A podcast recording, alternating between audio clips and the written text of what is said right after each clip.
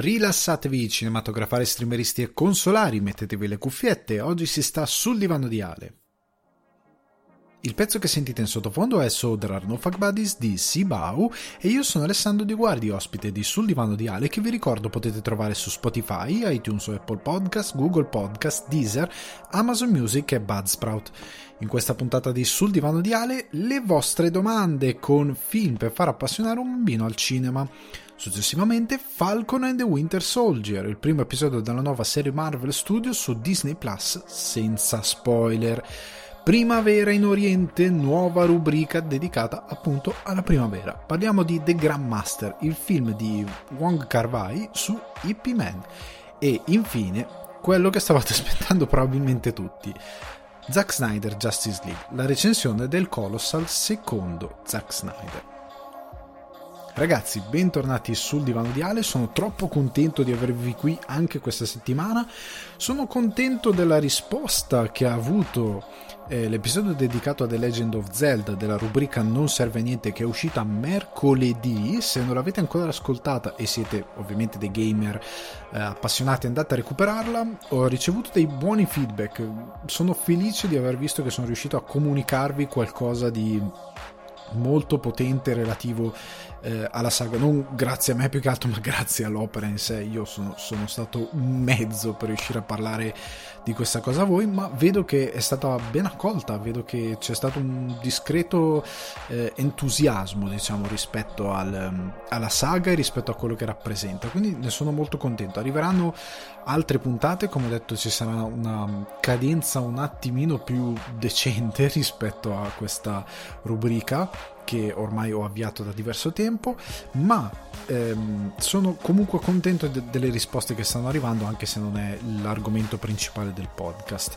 Per quanto riguarda eh, questa settimana, i contenuti che avremo questa settimana e prossimamente, sono stato un attimino assente nell'ultima settimana e mezza dai social.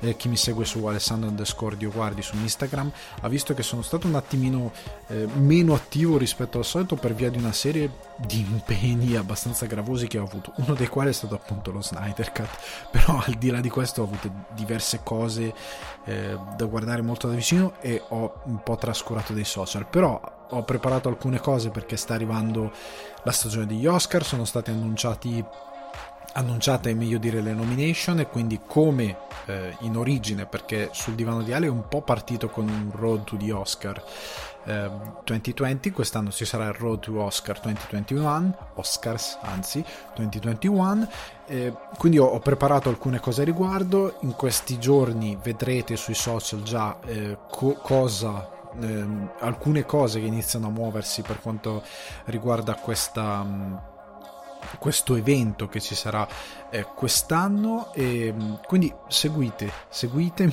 seguitemi sui social perché inizierò a postare alcune cose eh, riguardo questa cosa, oltre al fatto che sul divano di Ale continua a crescere soprattutto grazie al vostro supporto, grazie al vostro, ehm, al, al vostro seguito, grazie a voi che continuate a diffondere il podcast e a farlo conoscere, continuate a farlo, continuate a lasciare recensioni positive dove è possibile, quindi o iTunes o Apple Podcast se li utilizzate ovviamente, se è possibile, su Google Podcast podcast, condividetelo, fatelo conoscere.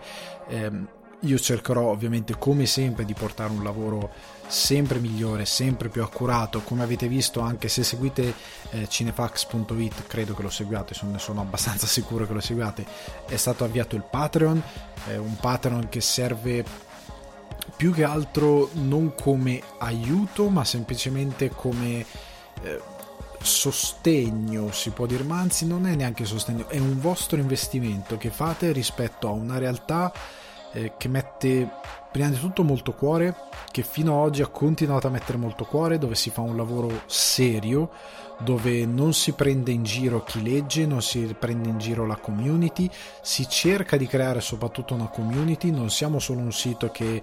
Ehm, parla di cinema, ma siamo degli appassionati, siamo delle persone che sono vicine al cinema e che lo fanno non per vantarsi con gli altri, non per rimorchiare agli aperitivi, eh, non per raggiungere un determinato status quo, non per la fama, lo facciamo perché ci piace.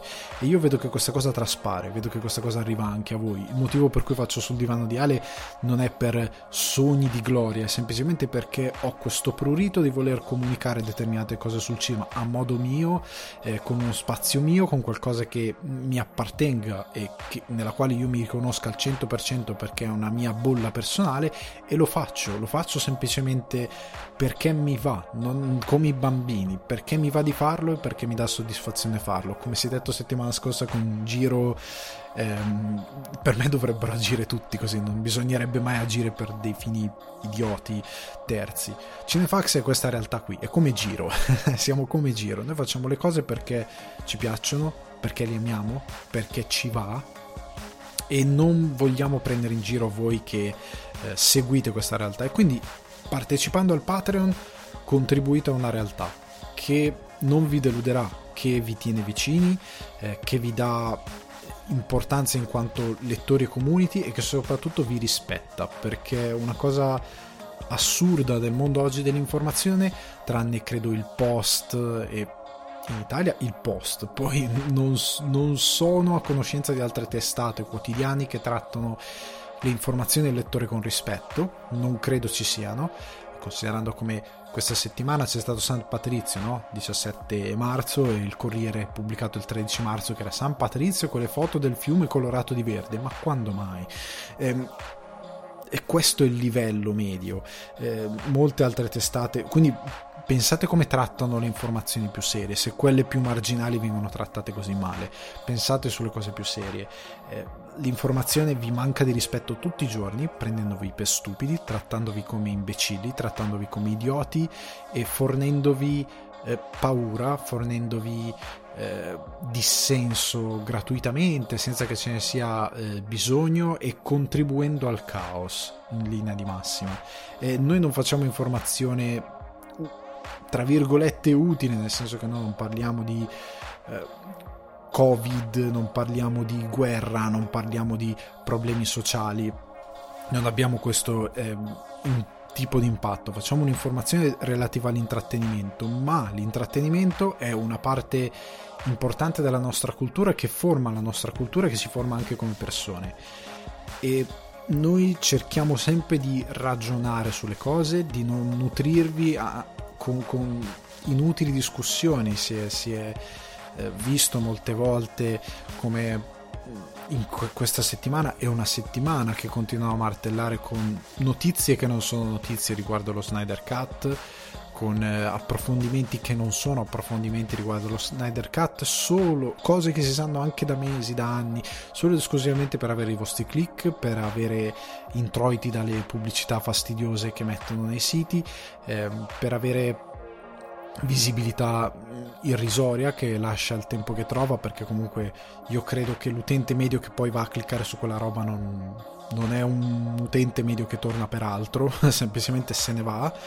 Eh, non faremo poi questo ne parlerò anche nella recensione di Justice League quindi non lo dico ma non faremo recensioni eh, per giustificare qualcosa che è ingiustificabile semplicemente per eh, fare buon viso a cattivo gioco rispetto a qualcuno è un sito di cinema che non vi prende per stupidi. E quindi io credo che questa cosa vada premiata. E credo che invece vada punita col semplicemente ignorando e semplicemente evitando di dare spazio a chiunque altro vi tratti come stupidi che non vi rispetta e non rispetta neanche l'idea di collettività, cioè di vivere in un mondo dove le nostre azioni hanno delle conseguenze e dove fare brutta informazione, causare dissenso, eh, montare tante cose, si è parlato del politically correct o altro, ne ho parlato anche ehm, discutendo Tarantino, montare delle guerre ideologiche razionalmente inesistenti, completamente inesistenti eh, pompando l'idea di un politically correct che formalmente non esiste, è una cosa che ci siamo imposti e che e- esacerbano determinati personaggi anche nell'informazione semplicemente per avere il vostro tempo che per loro si traduce in soldi. Mm, Cinefax non fa questa cosa, sul divano di Ale non fa questa cosa, io non faccio questa cosa, nessuno dei ragazzi della redazione fa questa cosa e vi tratta con rispetto, quindi io credo che vada premiata questa cosa. Veniamo però alla puntata di questa settimana. Scusate questo cappello introduttivo, però ci tenevo eh, parecchio a, a, fare questa piccola introduzione. Andiamo direttamente con gli argomenti di questa settimana, puliamo l'aria attorno al podcast per arrivare a qualcosa di più leggero, perché uno di voi eh, mi ha scritto Spigno23, non ho trovato il, il tuo vero nome, eh, forse dall'applicazione per desktop non mi dava anche andando nel tuo account il tuo vero nome, però comunque Spigno23 ti ringrazio anche per i complimenti che mi hai fatto per la puntata di, eh, dedicata a Zelda. Stai no sei già padre scusate mi stavo incartando su questa cosa sei già padre eh, stai per compiere 30 anni e mi chiedi ehm, visto che appunto questa settimana avrai festeggiato eh, la festa del papà e che contestualmente compi 30 anni cosa ehm, una lista diciamo di film per far appassionare eh, un bambino al mondo del cinema mentre cresce per farlo appassionare a questo tipo di intrattenimento? Allora, è un gioco interessante, nel senso che la domanda è molto difficile. Come si fa a far appassionare qualcuno di molto giovane al cinema? Allora, ci sono due strade. Una strada la cui risposta probabilmente non piacerà a nessuno, perché sono cose innate, cioè nel senso che eh, sono quelle cose che ti prendono e tu non sai perché. Come si è detto per Tarantino, come si è detto per Giro, eh, ci sono delle arti a questo mondo che ti prendono, che prendono determinate persone, che colpiscono determinate persone perché sono un linguaggio che nella loro testa eh, funziona. Cioè tu guardi quella cosa e dici, ah ok, io capisco perfettamente questo linguaggio, capisco cosa vuole dire, capisco come funziona, mi affascina, anche se non capisco molte altre cose, lo voglio imparare perché per me ha perfettamente senso ed è l'unica lingua che so effettivamente parlare. Quindi molte volte eh, c'è qualcosa che ti scatta nel cervello per come sei fatto tu, eh, per come nasci, per come parte del tuo carattere esiste, si forma e quindi per queste ragioni qualcosa ti colpisce, non sai razionalmente cosa, magari la, la razionalizzi crescendo e entrando in questa, eh, in questa passione però credo che ci, ci sia una parte eh, che nasca puramente per, per, dei motivi innati, cioè qualcosa che ti colpisce per dei motivi particolari e non si può insegnare.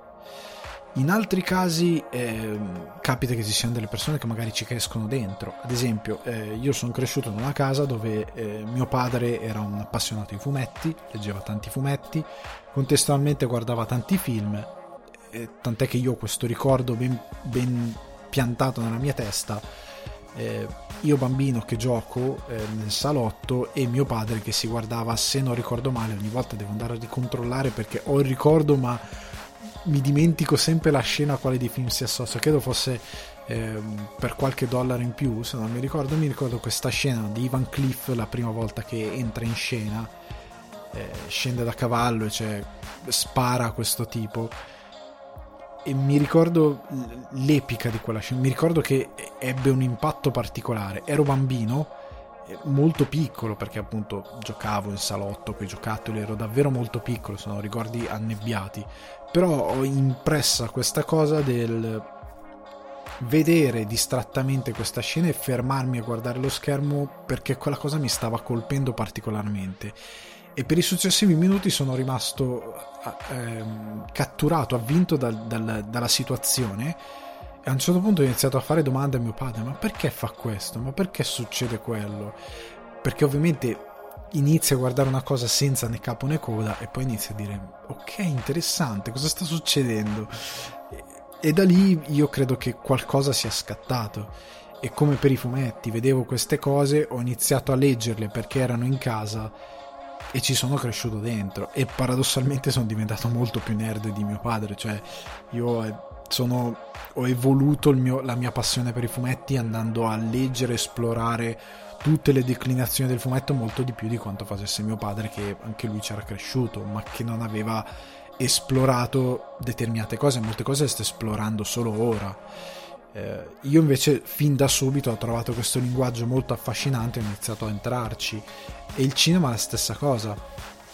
Io, come dicevo nell'episodio precedente, nonostante sia un campagnolo cresciuto in un paesino di 4.000 abitanti quando ero piccolo, però c'era il cinema, un cinema anche bellino. E io ero solito, siccome vivi nel mezzo della campagna cremasca, se vuoi quando fino a che non hai la patente, quindi 18 anni, dove cacchio vuoi andare? Quindi l'abitudine era di andare sempre al cinema. Il sabato, la domenica c'era il film e si va al cinema. Cioè, anche da bambino con i miei amici, cosa facciamo? Andiamo al cinema. Sabato sera cosa fai? Vai al cinema.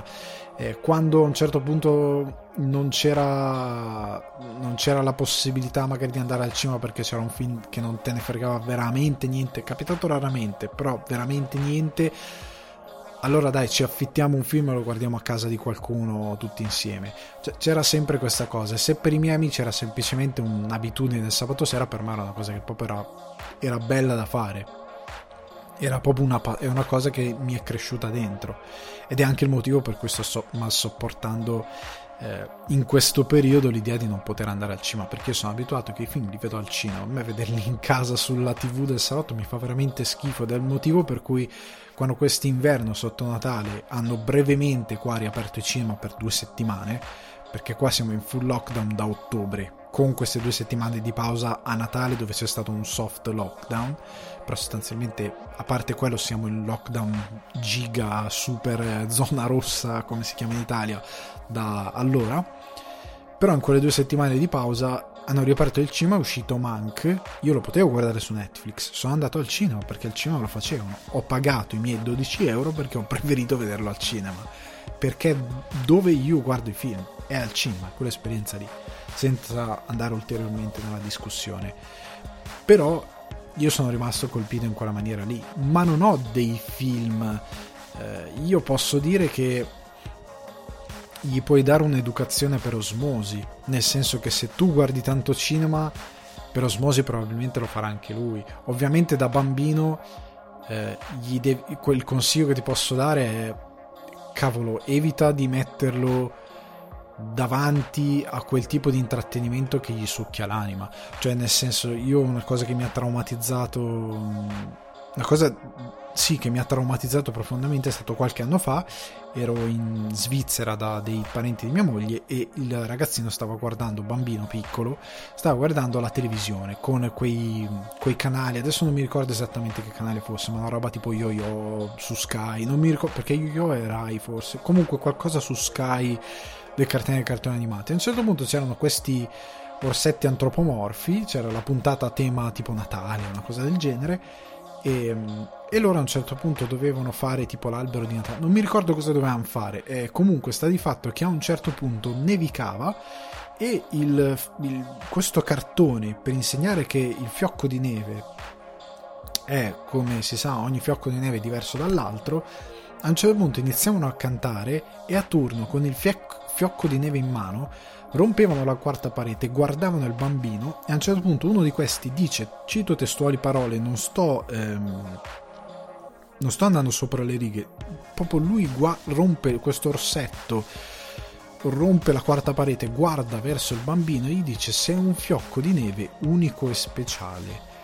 Io ho guardato mia moglie e gli ho detto nostro figlio non guarderà mai una cosa del genere non perché, come molti dicono, ah ma una volta c'erano i Cavalieri dello Zodiaco, non per quello, per, per questa cosa da, da, uomo, perché stai guardando un intrattenimento da uomo, non per quello, semplicemente perché io lo trovo enormemente diseducativo, perché non è un intrattenimento, perché il bambino non è così stupido, c'è questa cosa che i bambini, siccome sono piccoli, devi parlare come dei dei minions che stanno veramente male. In verità no, sono degli esseri senzienti che imparano se tu gli parli come degli esseri senzienti, cioè rispettando quella che è la loro intelligenza e il fatto che devono imparare delle cose. Quell'intrattenimento lì è uno diseducativo, perché non è vero che sia un fiocco di neve unico e speciale. Crescendo la vita sarà durissima se qualcosa ti ha convinto di questa cosa è una bugia, ti farà male il mondo perché crescerai viziatissimo e il mondo sarà crudele con te. Dall'altro punto di vista perché non è un intrattenimento, cioè non stai seguendo una storia. non c'è neanche l'ombra di una minima di una storia. Io il mio consiglio è cerca di tenerlo fuori da questo tipo di intrattenimento. Esistono cartoni per bambini che hanno una minima storia, per quanto elementare, perché sono bambini piccoli, ma hanno uno svolgimento, inizio, svolgimento, fine, senza queste robe. E pian piano che cresce, eh, ovviamente non possiamo predire quali sono gli intrattenimenti che eh, i nostri figli avranno da qui a 5, 6, 7 anni quando saranno un attimino più grandi in grado di, di guardare qualcosa un po' più attivamente magari ci saranno nuovi cartoni, nuovi anime ci sarà qualcosa di completamente diverso rispetto a oggi perché tutto si muove molto velocemente nell'intrattenimento e si creano nuovi fenomeni a una velocità straordinaria ma sta di fatto che è meglio SpongeBob che è molto stratificato rispetto a quella roba lì. Ok? Per quanto riguarda il cinema, se vai su qualsiasi opera Pixar, non caschi mai male. Ma anche ehm, se vai su qualcosa dello studio Ghibli, nel senso lo studio Ghibli, io mi ricordo una conversazione surreale con una persona eh, che, oh, con, con la quale ero amica anni fa, poi per vie per lavoro, altre cose si sia persi di vista, però mi diceva che il figlio non guardava i film della Disney perché erano troppo complicati. Non è vero, probabilmente erano complicati per lei, il bambino li capisce, non è così stupido.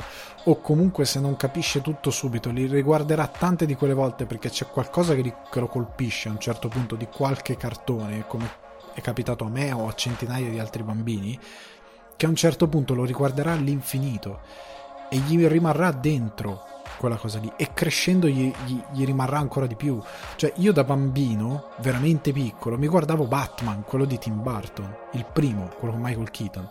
È un film che avrò guardato senza scherzare un centinaio di volte, considerando quante volte l'ho visto da bambino in videocassetta. Era complicato per me, ma io me lo guardavo perché mi piaceva, c'era Batman e me lo guardavo costantemente, come la serie animata, come eh, Batman la maschera del fantasma, ne ho già parlato, l'ho già consigliato. Perché è un bellissimo film d'animazione per ragazzini ma te lo guardi da adulto è bello uguale la storia noir perfetto bellissimo. Eh, mettilo di fronte a cerca di da una parte non imporgli niente però se proprio gli devi dare un'animazione da guardare sai già che se guardi qualcosa della Pixar caschi bene se gli dai qualcosa dallo studio Ghibli caschi bene eh, non imporgli di vedere Dragon Ball perché sei cresciuto tu e quindi vuoi che anche lui cre- ci sarà qualcos'altro probabilmente per lui. Cerca di capire cosa guarderà a un certo punto. Eh, questo è quello che mi impongo anch'io di fare cioè non di dire no non guardare queste vaccate moderne guarda que- cioè voglio capire cosa guardi anche perché mi interessa pure a me e cercare di entrare in quella cosa lì. Per guardare il cinema ti dico queste parti dalle basi. Poi lui da solo autonomamente a un certo punto anche i film della Marvel sono studiati per un pubblico che va dai ragazzini di 10-11 anni agli adulti di 60 che sono cresciuti negli anni 70 con quei fumetti. Li possono guardare.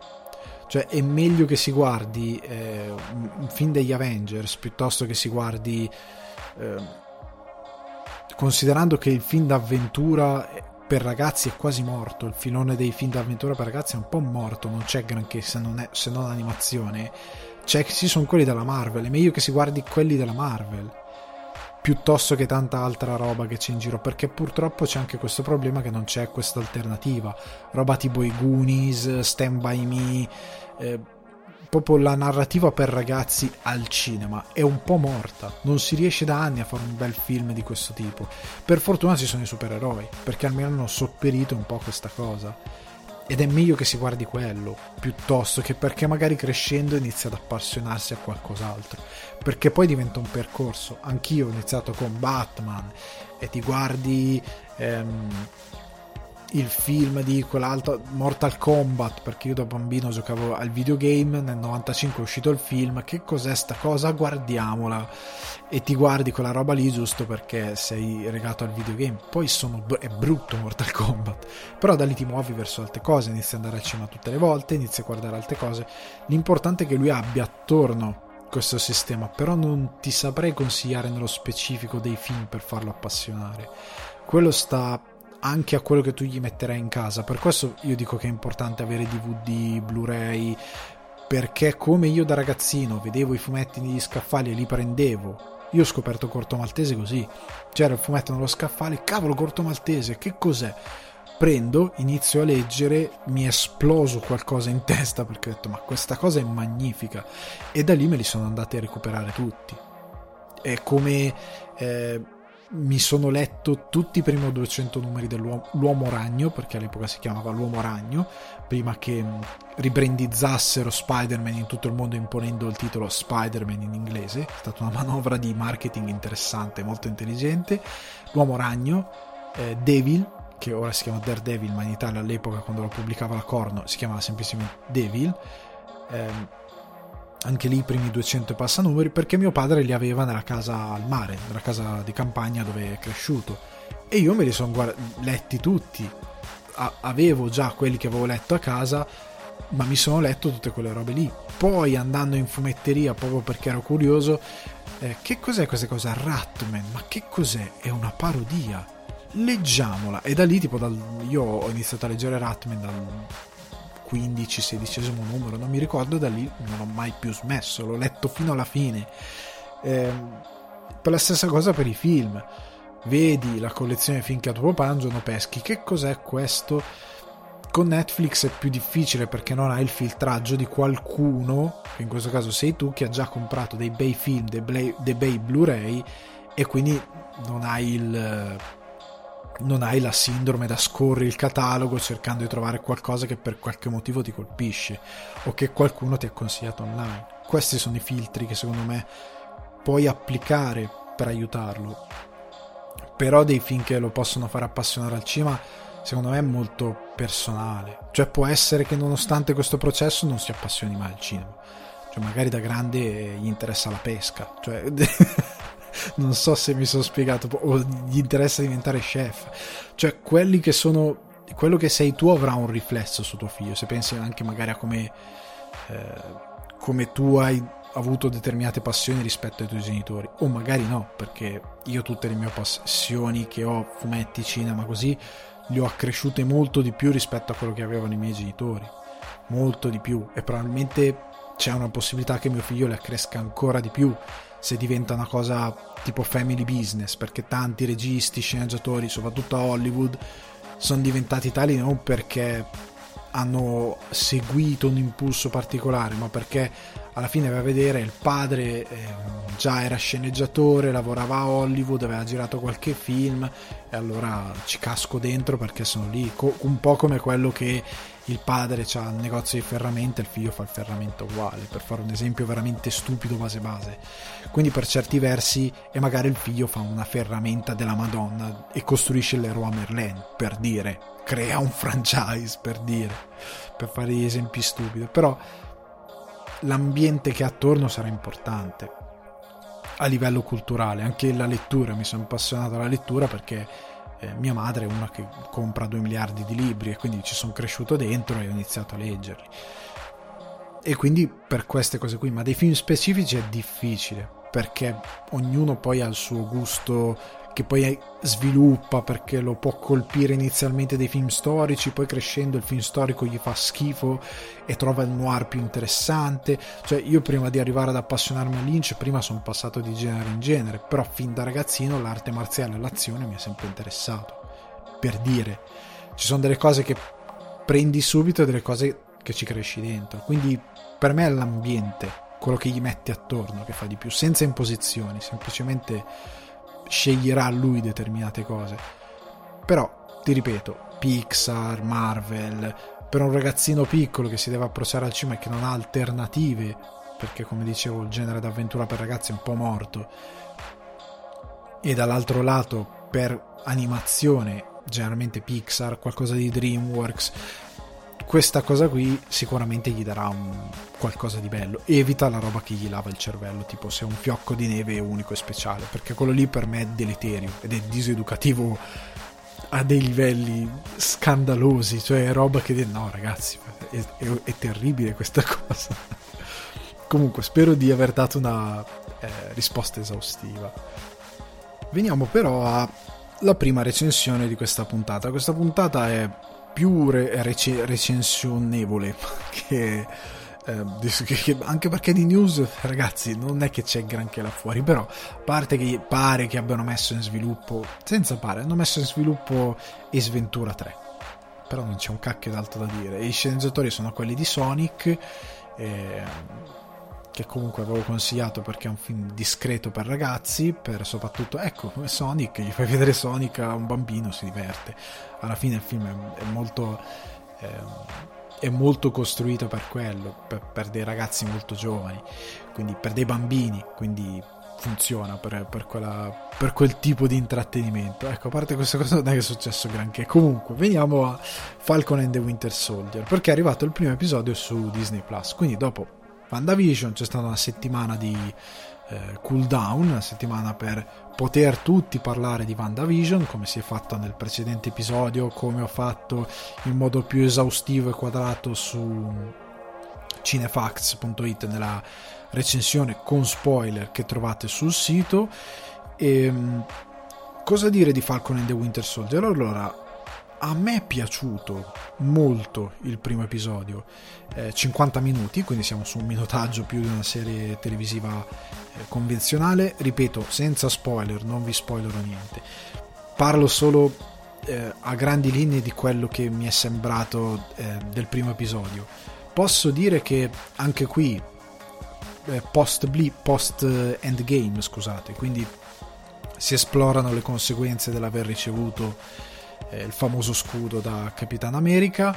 Eh, si parla di cosa significa ora questo scudo, cosa significa un mondo senza Capitan America e quali sono i nuovi pericoli del post Thanos, del post eh, persone blippate eh, che ritornano e quindi tutti i nuovi pericoli che, che, prendono il mondo e che riguardano eh, questa insolita coppia che si formerà, ovvero Falcon e Winter Soldier, che nel primo episodio non è uno spoiler, non, non sono ancora messi insieme perché contrariamente a qualcosa che vedremo dopo, c'è almeno un'ombra, c'è, c'è la sceneggiatura in questa, in questa, serie, quindi i personaggi vengono approfonditi, i personaggi eh, parlano eh, di qualcosa, cioè che non sia eh, che, che, che, non siano immagini, c'è effettivamente una descrizione dei personaggi, del mondo eh,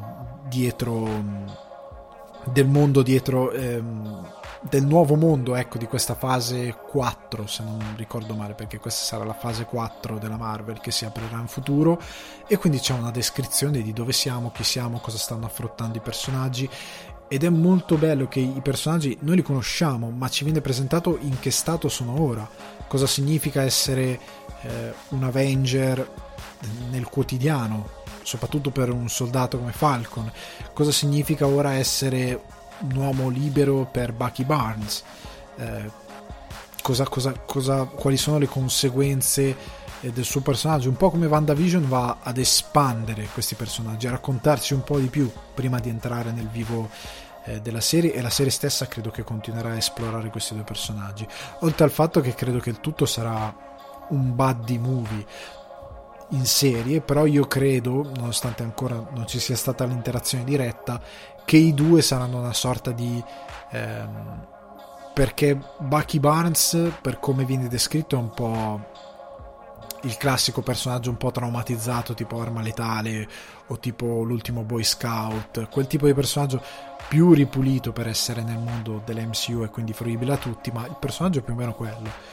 Eh, da Shane Black, ecco io credo che questa serie sarà una serie alla Shane Black, molto più slavata, meno volgare, meno palesemente violenta, senza ovviamente eh, cose sessuali, senza una violenza esplicita, però credo che l'idea di base sia quella ed è molto gradevole perché ha un po' un cambio di tono eh, rispetto a quello che si vede solitamente nel mondo Marvel.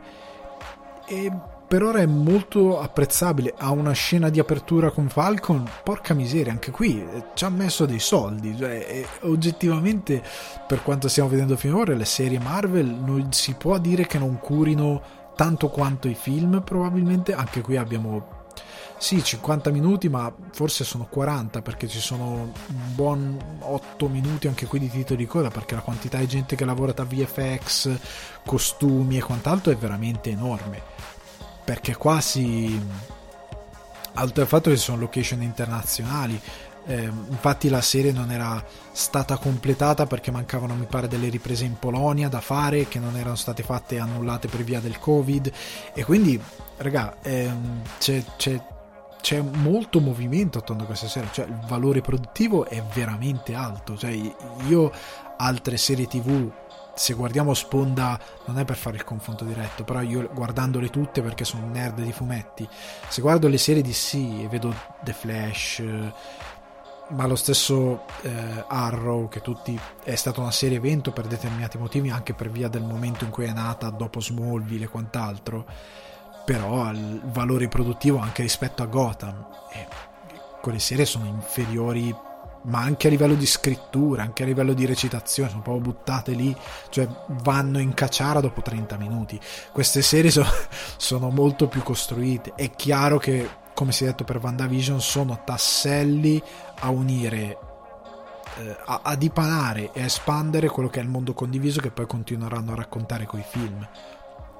Questo è il post Thanos ed è un post che vuole essere un pre per la nuova fase, cioè ti faccio una curva, cioè l'idea è quasi che ti faccio questa curva a scendere rispetto a quell'universo che ti ho appena finito di raccontare, in modo tale che poi vado a salire verso il nuovo universo, cioè verso la nuova fase di questa operazione.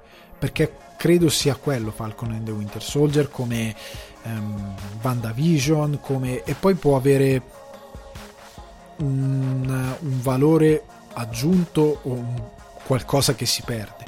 Perché WandaVision comunque il più grosso difetto è il fatto che debba essere così tanto dipendente dal resto dell'universo, non solo a livello di narrative, ma anche proprio di, di poetica.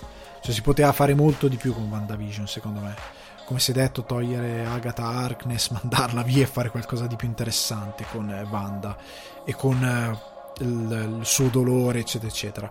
Questo Falcon di Winter Soldier sembra un attimino più concentrato su quello che è il... Um, il mood delle storie legate a Capitan America, Winter Soldier, quindi sembra avere un suo mood, oltre al fatto che sembra appunto un buddy movie che è una cosa che a parte appunto l'Iron Man 3 di Shane Black che ha i totem diciamo del, del suo cinema e delle sue sceneggiature anche se appunto ripulito in, eh, in, in stile Marvel è una cosa un po' diversa cioè in Marvel non si è mai vista una cosa di questo tipo ecco, così, così palesemente strutturata verso qualcosa. Però si vedrà andando più avanti. È anche una serie che ha un suo umorismo un po' più tenuto a, be- a bada, non, non eh, per questo primo episodio l'umorismo c'è ma è tenuto un po' più a bada rispetto a quello che stanno raccontando, cioè bat- non ci sono le battutacce, battutacce detto in modo simpatico,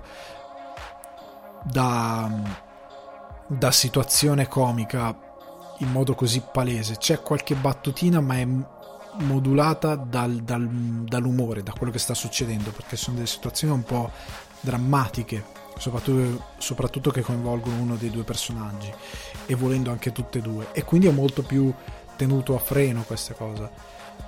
Non so se l'effetto Snyder Cut, ma a me è sembrato molto buono. Eh, comunque vi consiglio di vederlo, andate a recuperarlo perché è davvero interessante. Veniamo invece a The Grandmaster, aprendo la rubrica Primavera in Oriente. Perché se la rubrica dei noir è un po', è un po affondata, con, eh, perché avevo, avevo, intenzione di fare eh, gennaio noir o comunque la parte invernale noir, che poi effettivamente non si è concretizzata più di tanto, per quanto riguarda ehm, questo periodo primaverile eh, mi butterò sulla primavera in Oriente, ovvero una serie di mm, durante i podcast discuterò una serie di film e una serie di ehm, registi e comunque sì, autori orientali per portare un po' di, mm, di cinema asiatico come anche giapponese. Mi piace l'idea di discutere questo tipo di cinema che eh, molti pensano che esista solo da Parasite quando invece esiste da, da anni. Cioè, la, molte persone hanno ignorato l'idea che Bruce Lee, Jackie Chan, anche se quello era solo cinema di arti marziali, ma comunque il cinema orientale esiste da tanto tempo e arriva da noi da tanto tempo. Poi che noi si, ci, sia, ci si sia dimenticati che non era solo arti marziali è un'altra cosa, però esiste un sacco di cinema orientale molto bello, molto affascinante per quanto riguarda il Giappone che non è solo animazione e che vale la pena di esplorare e quindi lungo questo periodo primaverile eh, ci sarà questa rubrica di Primavera in Oriente dove porterò alcuni film eh, orientali a voi e ve li consiglierò. Partiamo quindi da The Grandmaster, film diretto e eh, in parte sceneggiato da Wong Kar Wai ed è eh, una sorta di biopic su Ip Man, che Ip Man non è solo eh, un personaggio di un film di arti marziali, ma è effettivamente uno dei maestri, ehm, un personaggio veramente esistito, che è un, person- un grande maestro di arti marziali.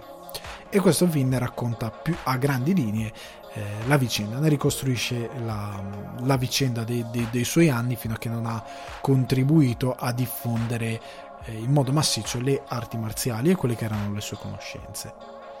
Allora, il film lo trovate, vi dico già, su Mubi eh, in streaming se avete l'abbonamento a Mubi o lo potete noleggiare da Chili o Google Play. Dovrebbe essere appunto su queste piattaforme così ve lo potete guardare in allegria. Eh, allora, perché vi consiglio questo film? Allora, innanzitutto perché noi abbiamo una considerazione delle arti marziali di puro intrattenimento, cioè qualcosa di puro e mero intrattenimento che serve a far spettacolo, oppure abbiamo la concezione Kung Fu Panda, molto mistica, molto... abbiamo queste due concezioni un po' stereotipate, tutte e due che hanno della verità nel mezzo, ma che non sono solo quello, e che non vanno mai ad approfondire i veri protagonisti di questa disciplina. Cioè le arti marziali sono una cosa che viene davvero da, da, qualcosa di antico e che noi non conosciamo che non ha delle radici, che non ha dei volti, che non ha dei nomi, o è qualcosa che effettivamente viene da uomini che l'hanno creata, che l'hanno portata avanti, che l'hanno studiata, che l'hanno eh, tenuta in club esclusivi eh, per poi essere costretti a veicolarla al mondo per non perdere qualcosa di così inestimabile. Questo film parla di questa cosa, perché nel descrivere la vita di P-Man ci viene anche a raccontare di come funzionava eh, il, diciamo, la società, per così dire, dei maestri di arti marziali, perché è tutto un parlare di eh, maestri di arti marziali e di come la loro, la loro arte, la loro eh, saggezza, la loro conoscenza di questa forma di eh, combattimento, ma anche di che non è sempre una forma di combattimento violenta, utilizzata per, per essere puramente violenta, sia stata a un certo punto compromessa dall'invasione dei giapponesi eh, della Cina. Quindi come questa ehm, situazione abbia portato a una grossa eh, rivoluzione di come questi maestri siano stati costretti a fare eh, delle cose che non erano loro cioè, sono costretti un po' a, scappa- a scappare, a, a, ad andare più verso qualcosa di molto più umile, mentre per molto tempo sono state quasi delle divinità in terra, quasi delle, del, dei personaggi privilegiati, dei privilegiati della società cinese. E questo film c'è da dire che Kar Wai, famoso per In the Mood for Love, eh, Blueberry Night, adesso sto avendo un lapsus sul titolo, comunque fate finta che non l'abbia detto, nel caso sia sbagliato, comunque In the Mood for Love, sicuramente che tra l'altro è stato restaurato recentemente, doveva andare a Cannes, c'è stato il Covid, ma arriverà presto eh, sulle piattaforme come Mubi, eh, però si spera sempre di poterlo vedere al cinema perché è un gran bel film. Comunque, Kar Wai non è un, un regista di, di, arti marziali, ma quello che fa in modo molto interessante in questo The Grandmaster è dare, eh, grazie alla sua regia molto particolare che si concentra molto sulla costruzione delle immagini in particolare rispetto all'umore dei personaggi e della situazione. Cioè, Wong Kar è proprio uno che sa davvero qual è il linguaggio del cinema. Cioè c'è una tensione eh, che possa essere amorosa, che possa essere di, eh, di odio, che possa essere eh, di invidia, che possa essere un contrasto emotivo molto forte. Le sue immagini ti riportano questa cosa, dando ancora più forza a qualcosa che tu magari sai perché la storia te lo sta raccontando, ma le immagini prima di tutto danno potenza a questo sentimento, a quello che la trama ti veicola. Ok? È proprio ha una cura nella costruzione dei quadri che tante volte ti fa sembrare alcuni dialoghi superflui, anche se in verità i dialoghi sono sempre modulati in modo tale da non rendere tutto didascalico.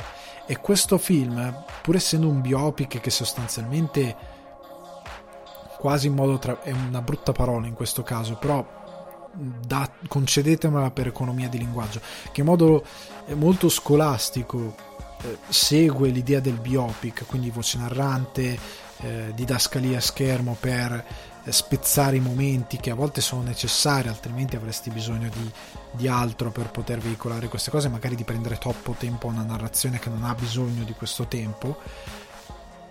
E al, al, seguendo questo stile ma però si arricchisce prima di tutto con la passione con la dedizione che ci mette nel costruire i quadri, nell'inquadrare c'è soprattutto un frammento del film che mi è piaciuto molto dove si concentra su un determinato uno dei maestri di arti marziali e come il suo rapporto con questa eredità che ha e che vuole recuperare, che vuole fare sua è talmente forte da diventare epico, da diventare proprio epica nonostante Carwai non spettacolarizzi le arti marziali, nel senso che lui, oddio, le coreografie sono stupende, cioè togliamo questo, eh, questo possibile disguido, non spettacolarizza le arti marziali ma le coreografie sono magnifiche, i costumi, eh, i set, eh, quindi le location, eh, sono meravigliose. Cioè, la scenicità delle arti marziali esiste e ha delle coreografie magnifiche. Ok? Quindi non è che è coreografato male o senza troppa attenzione perché non le vuole spettacolarizzare. Ma quello che Carvai cerca di fare è dare più risalto alla grazia dei movimenti, alle conseguenze, alla potenza dei movimenti, quindi magari utilizzare molti slow mo per poi farti vedere la conseguenza di un colpo, per farti vedere il dinamismo, cioè quindi spezzare con uno slow mo che ti fa vedere la grazia del colpo e poi un dinamismo incredibilmente eh, ritornare a velocità normale per farti vedere le conseguenze della potenza di quel colpo così aggraziato eppure così devastante. Eh, per certi versi non ho sempre gradito la scelta perché spezza molto col montaggio però spezza molto sul montaggio su coreografie ben fatte e ben girate, cioè ben riprese, ben inquadrate, non sono mai confusionarie. Io non ho gradito l'idea che abbia spezzato molto col montaggio, ma è una mia opinione personale. Però capisco che il suo focus fosse quello non di creare spettacolo con l'arte marziale, ma di enfatizzarne il gesto e la potenza e soprattutto la bellezza dei movimenti. Perché poi alcuni scontri che hanno questi maestri, questi scontri che ha IP Man con questi altri maestri a un certo punto vengono eh, sottolineati come scontri che non avvengono eh, più per fare male all'altro ma per dimostrare ok guarda la mia arte marziale il mio stile il mio movimento la mia capacità di eh, come in una partita a scacchi di metterti in ginocchio di farti perdere come è superiore per eleganza. Ecco, sono più scontri di scacchi con una velocità e con una potenza diversa, però sono quasi scontri scacchistici. Cioè, a un certo punto alcuni scontri sono ok, facciamo che il punto non è buttarti per terra, ma riuscire a fare questo tipo di movimento senza eh, questo tipo di movimento, riuscire a combattere quanto più elegantemente possibile senza rompere niente. Il primo che rompe qualcosa, distrugge qualcosa, ha perso perché non è stato, non è stato elegante e preciso nei suoi movimenti. Cioè diventa così. E tu ti dici ok sarà noioso, no, non immaginatevi neanche qualcosa come la tigre il, dagro- e il dragone dove i movimenti sono quasi sovrannaturali. È tutto molto quadrato e, e, e non va mai sopra le righe. La coreografia è molto connessa alle vere arti marziali, diciamo. Però viene sottolineato la grazia, il movimento, il movimento e la, la, la pulizia del movimento e la potenza che hanno questi colpi e queste ehm, i calci, i pugni, eh, anche un colpo al petto è veramente uno scontro ideologico tra stili di arti marziali come tra stili scacchistici e tra la filosofia che hanno questi maestri di arti marziali. Quindi è davvero molto affascinante. E ripeto, la mia parte preferita è quando si dedica a uno di questi maestri, che è una donna, e alla sua ricerca per riconquistare una determinata eredità.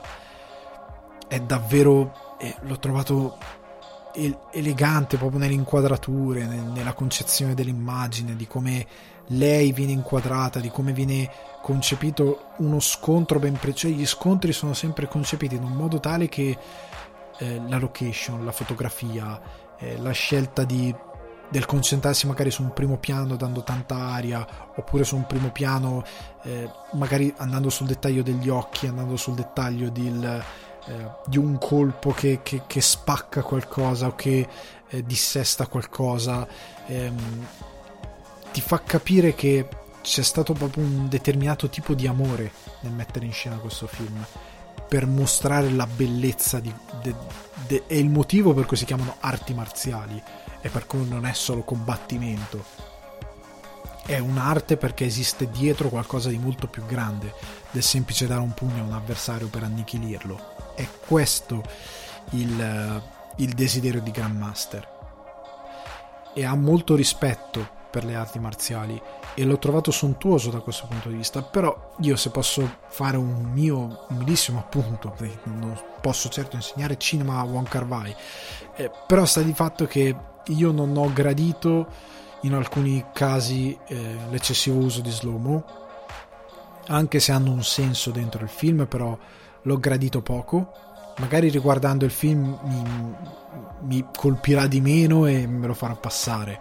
E non ho gradito tanto il, l'idea di spezzare molto col montaggio perché appunto visto che la coreografia era così bella visto che i quadri erano così ben concepiti perché mi hai spezzato così tanto? Cioè to- per, nella mia testa ho pensato hai tolto bellezza. Cioè hai, doveva essere molto più bello quello che stavi costruendo cioè era già meraviglioso hai fatto un lavoro incredibile delle coreografie stupende degli attori che si muovono meravigliosamente, delle location che cavolo sembra di essere davvero in quell'epoca per quanto sono belle. Credo che fu- sia stato candidato anche l'Oscar, forse non mi ricordo se per i costumi o appunto per ehm, set design, adesso non sono sicuro, ma credo sia stato candidato all'Oscar per una di queste categorie. E il film è scenicamente meraviglioso. In più la, la tecnica eh, registica applicata a riprendere i combattimenti che non è mai facile perché là fuori è pieno di film Bor- la, la, saga di The Born Identity è orrenda a livello di regia dei combattimenti. Fa schifo fa veramente schifo. E, e invece questo film è sontuoso da quel punto di vista. E perché è spezzato così tanto col montaggio? Era perfetto. È un, forse un gusto mio personale però rimane un grande film, cioè un film che vi consiglio assolutamente. Comunque vi andate a guardare un film biopic sulle arti marziali che si concentra tanto quanto sull'arte, tanto quanto sul, sulla storia umana di questo IP Man. E è una poesia di arti marziali, quindi io ve lo consiglio assolutamente. Vi guardate un gran bel biopic. Ripeto, non vi aspettate la spettacolarità di i P-Man il film, cioè un film di arti marziali dove la concentrazione è più che altro sul rendere in puro intrattenimento determinati scontri, ecco. Non, non cercate quello. Perché se cercate puramente quello è ovvio che potete rimanere delusi. Cercate un biopic su un maestro di arti marziali con un gusto per la regia dei combattimenti incredibile, soprattutto anche per, nella, nel raccontare la storia. È veramente un, non so, è un haiku, è una poesia, è meraviglioso. Veniamo invece al, al villain di questo podcast, che è la recensione di Zack Snyder, Justice League. Allora, io ehm, cercherò di essere quanto più compito anche per rispetto nei vostri confronti possibile perché se mi parte là alzo troppo i toni nel descrivere questa, questo film nel parlare di questo film e non voglio ehm, e non voglio appunto anche per vostro rispetto magari ogni tanto magari mi partirà una battuta un po' più sa- sardonica però non voglio trasformare la recensione in, un, in una farsa quindi sostanzialmente cercherò di essere quanto più compito e quadrato possibile per farvi capire cosa ne penso di questo film. Però parto dicendo che ho trovato, proprio per il discorso fatto in, eh, in, al, nell'incipit di questo podcast, ho trovato ridicole le recensioni positive di questo film. Non perché ne abbiano parlato positivamente, perché se ti è piaciuto, io posso capire uno del pubblico che dice a me guarda Ecco, io il ragionamento che vorrei sentire dalla gente, anche da voi che state ascoltando, che magari non sarete d'accordo con me, però io ci ho scritto anche un pezzo su questa cosa. Un conto è dire, guarda, io guardo Zack Snyder's Justice League, mi rendo conto che è pieno di difetti, mi rendo conto che 4 ore è, un, è una palla allucinante, mi rendo conto che ha dei limiti mastodontici, sono dei T-Rex i limiti di questo film però io voglio bene ai personaggi e quindi me lo guardo volentieri e gli voglio bene. Anche se mi rendo conto che il film ha dei difetti enormi. Se tu mi dici così, io ti dico, amico mio, fai bene. Perché come ho detto in altre occasioni, come ho detto poc'anzi, io nel 95 mi guardavo Mortal Kombat, il film di quel cane Anderson che poi ha fatto i vari Resident Evil, è veramente un regista incompetente. Quel film lì non era così male per tante cose, però è un brutto film. Soprattutto i sequel sono inguardabili. Io me li sono guardati più che altro perché le arti marziali funzionavano, perché ero affezionato ai personaggi dal videogame, era una cosa completamente nuova all'epoca. E non è come Street Fighter che è veramente ignobile. Questo qui almeno era un film. Ok, che aveva un senso compiuto. Però mi rendo conto che il film è mal fatto in molte sue parti. Mi rendo conto che è ridicolo me, lo so, ne sono cosciente e ovviamente ora che sta uscendo quello nuovo da quello che ho già visto è un altro pianeta cioè proprio eh, quantomeno c'è dignità in questo nuovo film molto più grande rispetto a quello vecchio ok? però mi rendo conto ne sono consapevole se uno mi dice un bel film eh, secondo te è un bel film ti dico no vabbè dai non esageriamo cioè me lo guardo per divertirmi ma non è un cioè ok, è capito, non è un film che oggettivamente dici no, è bello, è tecnicamente fatto bene. No, ci sei affezionato, ma il film è brutto. Capisci? Capisci? Che sto parlando come se parlassi singolarmente a voi, capite? Eh, questo ragionamento lo accetto perché è, è, sincero, è onesto, non ci stiamo prendendo in giro. Accetto meno il fatto di ho letto difesa spada tratta che poi argomenteremo secondo alcune, alcune cose che riguardano il film che sono il voler giustificare un qualcosa di ingiustificabile. Non buttatevi in questi voli pindarici. Dice semplicemente il film è brutto, ha dei difetti, è un casino, però gli voglio bene perché è l'unica cosa a schermo che mi porta alla Justice League e i supereroi che amo. E quindi cioè, è l'unica cosa che ho, ve lo guardo.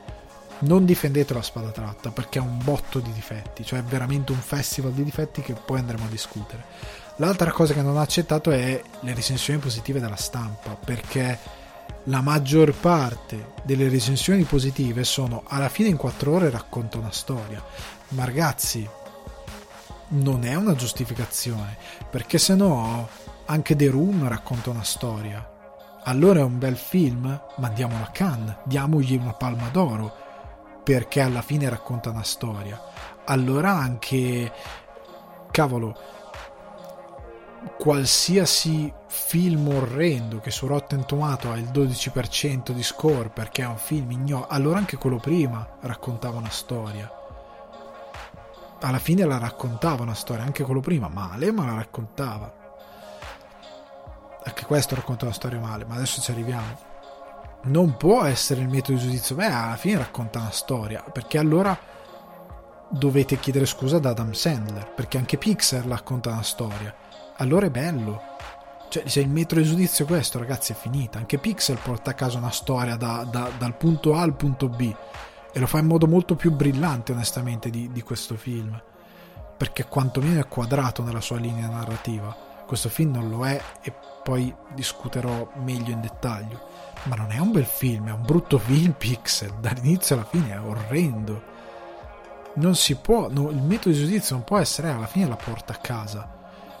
Perché tutte le recensioni che ho letto sono così e sono una reazione al film uscito in sala nel 2017 che è sbagliato perché tu devi valutare solo ed esclusivamente l'opera che ti viene messa davanti, non puoi fare il confronto con l'opera di prima, no.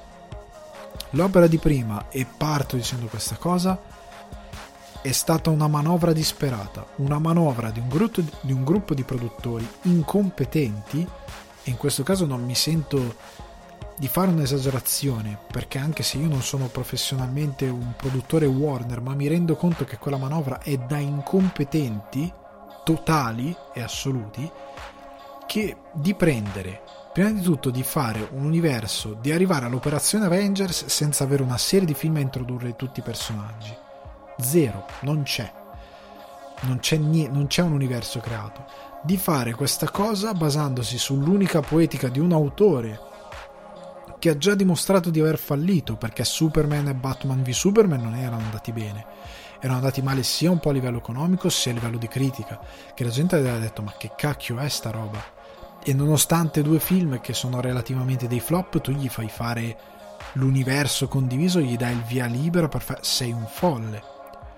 Marvel, se poi vogliamo fare un confronto, quando qualcuno ha fallito, vedi Dor- Thor Dark World, è un po'... Ma sì, c'è quella roba lì, ogni tanto, ogni tanto ne parlano, la buttano lì, ma non è un punto di partenza.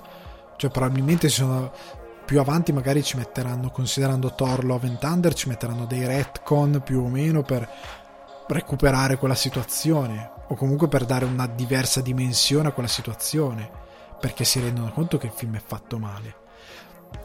Hai fatto un'operazione disperata per poter eguagliare la Marvel senza una pianificazione, senza un produttore a supervisionare l'intero, ehm, l'intero eh, chiamiamolo panorama, affidandoti a un regista che ha già deluso due volte le aspettative generali, che non sta funzionando, che già Batman v Superman vedevi che era un grosso problema, che aveva dei grossi problemi di narrativa e altre cose, altre situazioni, gli fai fare un film collettivo, non glielo fai completare perché molti si sono dimenticati le, le dichiarazioni rilasciate da Whedon quando è stato messo a bordo. Whedon, quando è stato chiamato a sistemare Justice League, lui ha detto in un'intervista che il film perché Zack Snyder aveva presentato un primo rough cut di 3 ore 20, 3 ore 40, adesso non mi ricordo, una cosa di questo tipo, comunque sopra le 3 ore, non di 4 ore, ok? Quindi chiariamo questa cosa. Aveva presentato questo rough cut che la Warner non voleva mandare in sala perché 3 ore 20 o 3 ore 40 comunque sono troppe, se stai a 3 ore ce la possiamo fare, ma 3 ore 20, 3 ore 40 no? Presenta questa cosa e, e Wedon che non si può dire che sappia scrivere male. Ora, che, che ora sia nei casini ma indipendentemente se guardate i suoi Avengers anche Age of Ultron che tutti eh, disdegnano ma che in verità è un film sufficiente va bene non sa scrivere male una storia se guardate anche Firefly e Buffy non è uno che sa scrivere male Wedon ha guardato quella cosa lì e ha detto questa cosa è incoerente, non ha senso ed è un casino lo disse nelle interviste, lo disse chiaramente. E ha avuto necessità di girare altra roba, di provare a sistemare questo film perché era un casino. Il problema del cut di Justice League è che i reshoot sono incoerenti. Cioè, nel senso che purtroppo Whedon si è ritrovato con Ben Affleck che stava ritornando in rehab perché era ingrassato e pieno di alcol. E ci sono le scene con Ben Affleck sovrappeso col, col, col, non finite con la CGI con lo schermo ci sono dialoghi tra lui e Wonder Woman con la CGI con dietro la, si vede che è uno schermo verde con il, il, rendering del fondale non a un livello accettabile, si vede palesemente, e c'è Ben Affleck con questo panciotto che tira, cioè è nella scena prima no, c'è questo problema, c'è il famoso problema di baffo Superman, e purtroppo si è ritrovato ad avere questo problema. O ritardavi ulteriormente il film e dice aspettiamo che finisce le riprese e poi completiamo i suoi shoot. Però la gente spingeva sempre per stare dietro la cultura dell'hype vogliamo il film, vogliamo il film, vogliamo il film si è ritrovato in questa situazione con Ben Affleck che poi doveva fare The Batman e ha droppato tutto perché non ci stava dentro a livello personale eccetera eccetera e si è trovato a dover buttare fuori il film in queste condizioni. Poteva venire bene? no non poteva mai venire bene quel progetto lì. Era chiaro sarebbe venuto un casino però quantomeno ha provato a metterci delle idee perché l'idea di come ha spiegato i tre cubi non è vero che non si capiva ha fatto una cosa stile Signore degli Anelli, un cubo agli uomini, un cubo alle Amazzoni, ha fatto quella roba lì, come un anello agli uomini, un anello ai nani, è uguale per certi versi a certe cose del Signore degli Anelli, se lo riguardate la scena le riprende di pacco, ok, in modo supereroistico ma le riprende, spiega quella cosa lì e ci tappa un buco, tra l'altro non in 4 ore ma in una scena di 10 minuti, e poi prova a mettere delle scene che diano un senso al costrutto narrativo e che lo portino a casa in 2 ore e 20, 2 ore e mezza, quello che è, e che non ti tengo al cinema 4 ore, perché è quello il problema e ora ci arriviamo. Quel film purtroppo non funziona per queste ragioni, perché poi il famoso cielo rosso del finale che io ho odiato tantissimo, se non l'avete visto il film meglio, guardando ora il, lo Snyder Cut ho capito da dove nasce ho capito perfettamente da dove viene l'esigenza di cambiare tutta la color correction, correction e fare il cacchio di cielo rosso. E ora ci arriviamo, come sto ripetendo da un po'. Però sta di fatto che quel film era irrecuperabile. Cioè lì andava piallato tutto, che però dopo che ha investito... Cioè il Cristo gli hai fatto girare per mesi. Cioè ha un rough cut di tre ore e passa. Sono milioni di dollari, cosa fai? Butti via milioni di dollari? È improbabile che la, cioè la Warner, cioè ok che la Warner, però se butti via milioni di dollari senza vedere un euro indietro è un grosso problema. Cioè butti via 200 milioni di dollari è un casino. Capite? Cioè quantomeno con l'operazione di Whedon qualcosa hanno rivisto indietro, non quello che dovevano vedere, ma quantomeno qualche soldo l'hanno rivisto. Eh, se no era un casino non puoi, in quel caso qua andava veramente piallato tutto il film. E ora ci arriviamo, perché questa Snyder Cut di 4 ore, andiamo con ordine. Il primo grosso problema del film. Snyder divide il suo film in parti, parte 1, parte 2, parte... sono 6 parti. E inizialmente si diceva ma verrà diviso e tu dicevi ma 4 ore diviso in 6 parti, cioè fa degli episodi uno di mezz'ora, uno di 20 minuti, come funziona? La prima cosa chiara guardando il film, ah, una piccola parentesi, la recensione più completa, più ragionata, perché qua vado a braccio, però la recensione più completa e ragionata la trovate su cinefax.it, eh, la troverete nelle prossime ore rispetto a quando uscirà il podcast. Sta di fatto che lui divide questa cosa in capitoli, ma il capitolo, cioè scusate, no, in parti. E qua c'è un grosso problema perché tutti diceva si fa una fruizione seriale, mentre invece 4 ore lui le ha intese perché d'altronde è un film e ha fatto reshoot con un totale il minutaggio di reshoot è tipo 4 minuti, eh. Cioè alla totalità del film ha aggiunto mi pare, se non ricordo male, eh, si era data notizia 4 minuti di film, una cosa così. Perché sono piccole scene di raccordo e sostanzialmente il, l'incubo col Joker è reshoot fa parte di reshoot e lì c'è una cosa orrenda a livello di CGI perché l'attore che fa Flash non era lì. Ed è la sua faccina è CGIizzata e fa schifo raga. Uno dei problemi è che VFX sono ignobili. Cioè non, non a livello di quello prima però molti VFX sono ignobili e poi arriviamo anche a questo motivo. Comunque il film non è pensato per essere una serie è pensato per essere un film. E il problema è che se tu dividi, perché online ci sono già parte 1 dal minuto qui al minuto là, perché d'altronde a schermo viene parte 1, quindi hanno, qualcuno si è fatto lo sbattimento di trovare le parti, dividere e fare una tracklist. Siccome questa cosa Snyder l'ha fatta per puro flavor, cioè per gusto, perché gli faceva figo dividerlo in parti, ok? E non l'ha pensato a monte, le parti non hanno alcun senso logico e narrativo. Perché, allora, prima cosa, la differenza tra parti e capitoli. Ok? Quando voi leggete un libro, quando voi leggete o guardate sì, quando voi leggete un libro ci sono i capitoli perché nella grammatica del libro c'è anche un racconto che inizia e finisce, ok? Il capitolo scandisce momenti della storia e ti dà anche una fruizione di lettura che ti permette di mettere un segnalibro, posare il libro e arrivederci. Hai finito quel momento, poi più tardi lo riprendi e parti con un nuovo capitolo. Ha una doppia fruizione. Prima di tutto quella di dare un ritmo alla stesura del romanzo e di permetterti anche di saltare da un momento all'altro. Cioè, se tu nei, nel tuo libro hai diversi personaggi, il capitolo ti dà la possibilità di saltare da un personaggio all'altro. Un po' come Bram Stoker in Dracula, le pagine del diario, diario di questo, diario di quell'altro, sarti, salti, non, perché sarti, salti da un personaggio all'altro. Ok? C'è una grammatica che ha un pensiero. Nel cinema, la divisione in capitoli, che è una cosa che fa tipo Quentin Tarantino è uno che divide in capitoli, ha senso come la fa Quentin Tarantino nel momento in cui, contrariamente allo stilema di, di avere un film in tre atti, il film ha tre atti, inizio, svolgimento e fine, che sono, dipende dal genere, sono tipo eh, eh, presentazione, problema, ricerca, soluzione, questa cosa qui.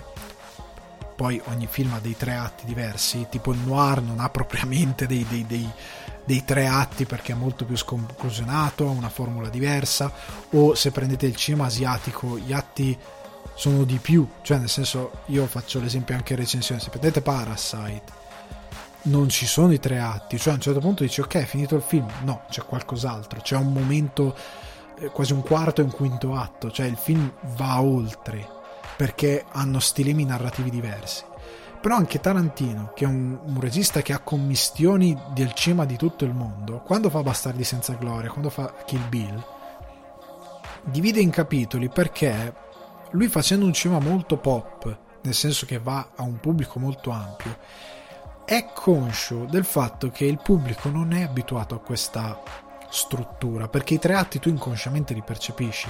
Tipo ad esempio nelle rom-com, guardate le commedie romantiche, è sempre così, presenti i personaggi, due personaggi non vanno d'accordo, si bacchettano, si innamorano, va tutto bene, c'è un fallout, generalmente le commedie così, anche quelle non romantiche, c'è un fallout e poi c'è una soluzione che risolve il film. Sono questi tre atti, lo, lo sappiamo tutti, lo sai tutto, non è che se lo percepisci sei un genio, si sa che è così, è un modo di raccontare. Per quanto riguarda i film che fa Tarantino, non essendoci una struttura così, ma essendo gli intenti molto più ampi, Tarantino conscio che cosa fa? Al fine di non disorientare troppo lo spettatore e anche di dargli una grammatica riconoscibile e un, un, un gusto anche diverso alla sua narrazione, ti fa i capitoli. Capitolo 1, 2, come Kill Bill, capitolo 1, 2, oppure capitolo 3, quello che è, la sposa, la vendetta della sposa, quello che è. O ti dà dei capitoli in modo tale che tu hai idea e aspettativa rispetto alla divisione di quello che, che sono i momenti e il ritmo del film. Perché anche in Bastardi senza gloria, nel momento in cui ci sono i capitoli, tu hai, ok, eh, c'è questo stacco, ora andiamo da un'altra parte.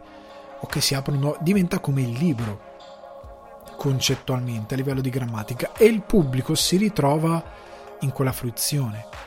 È una cosa, è una sottolineatura che Tarantino attua, anche in modo tale che il pubblico non, non, si, non, si, non si perde, non arriva a un punto di dire ok, ma adesso non capisco, mi sembrava il film fosse probabilmente finito, mi sembrava questa storia finita, ma sta andando avanti.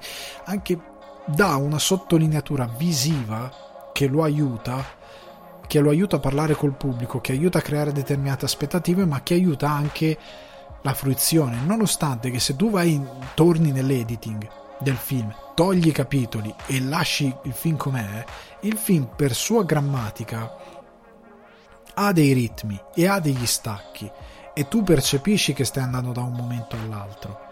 Tarantino ha solo voluto darti una sottolineatura per aiutarti e un, ha voluto dare un gusto alla narrazione particolare, ma sia un senso est- eh, di, di, di stile sia un senso pratico nella grammatica di quello che nell'economia della cosa, nella grammatica di quello che lui va a raccontare.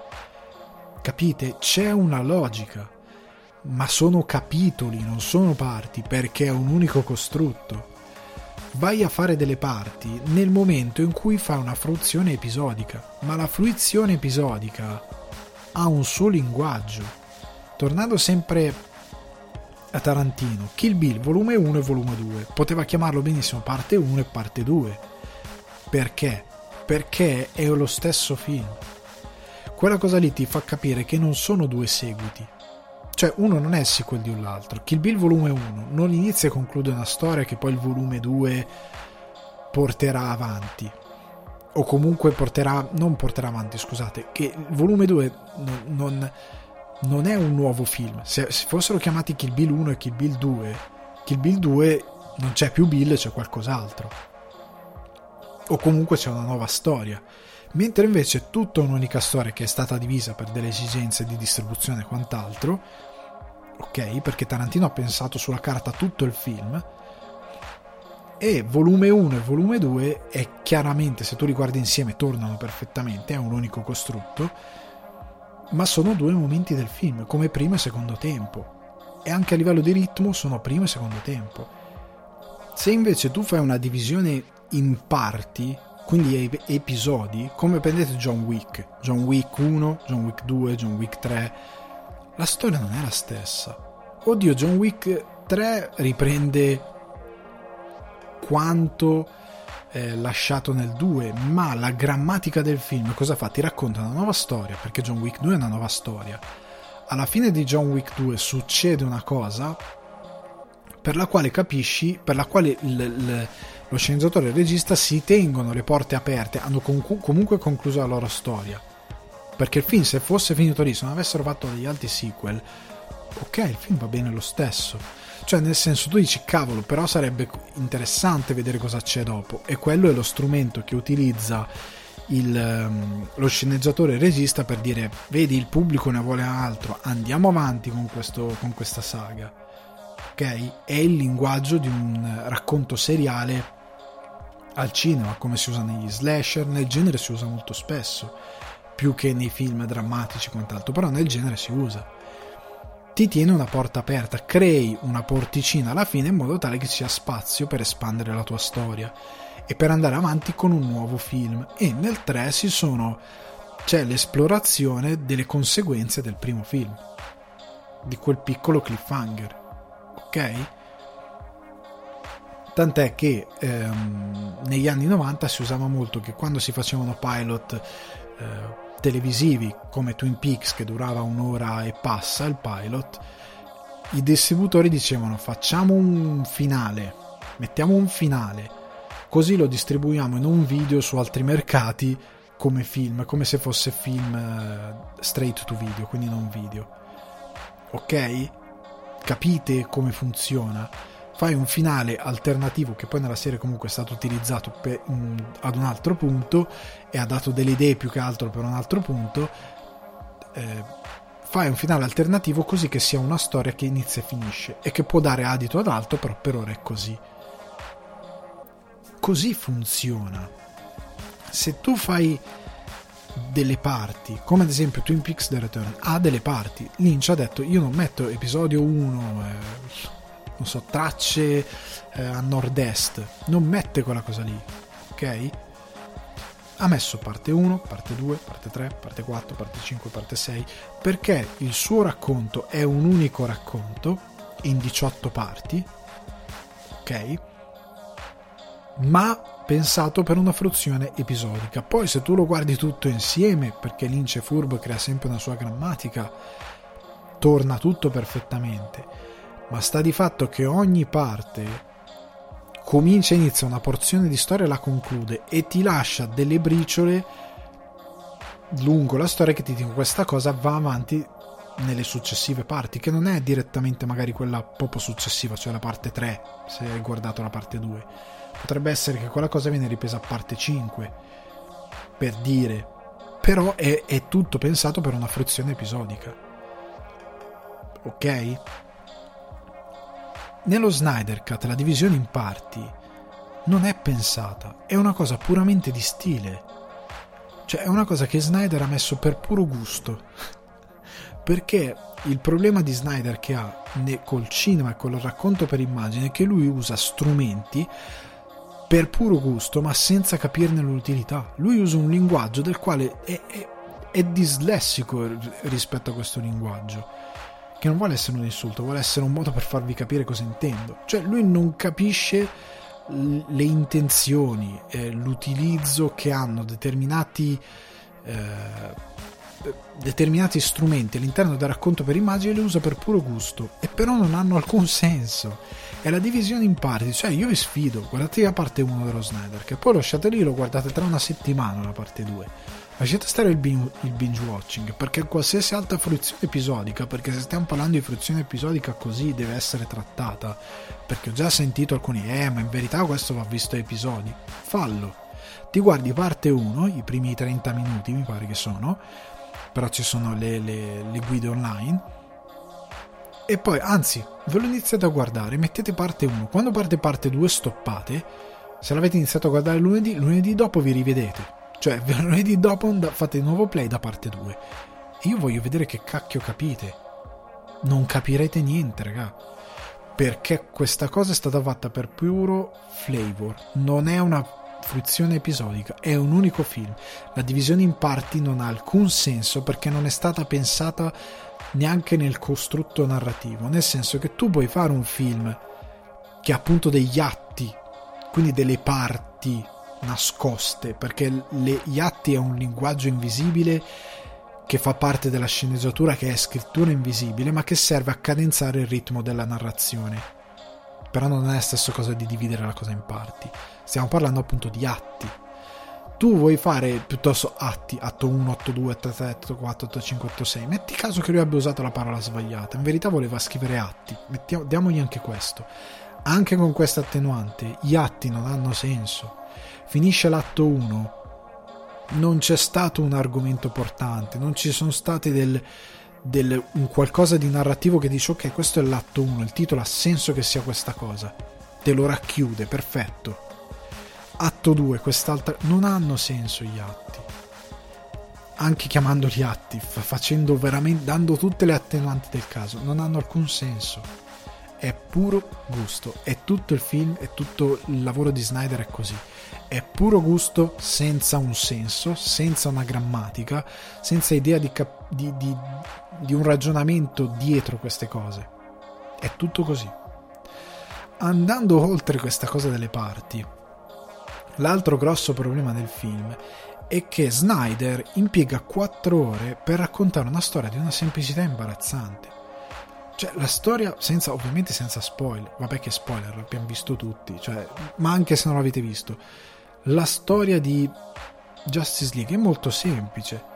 C'è questo Darkseid che aveva tentato di invadere la Terra perché lui invade pianeti secoli prima con questi tre cubi che una volta che si sincronizzano praticamente riconfigurano il pianeta e riducono i suoi abitanti in schiavi togliendogli la volontà aveva provato secoli prima, è stato sconfitto da Amazzoni, uomini, eh, uomini di Atlantide, addirittura c'è una lanterna verde del mezzo e quant'altro, è stato sconfitto, la Terra ha tenuto i cubi, li ha dati a tre diversi regni che li custodisce e ora, dopo la morte di Superman, questo Darkseid decide che è, giust- è, arrivato il momento di riprovarci perché secondo lui riuscirà nell'intento nel quale era fallito e manda il suo generale Steppenwolf a recuperare i cubi e a invadere la Terra.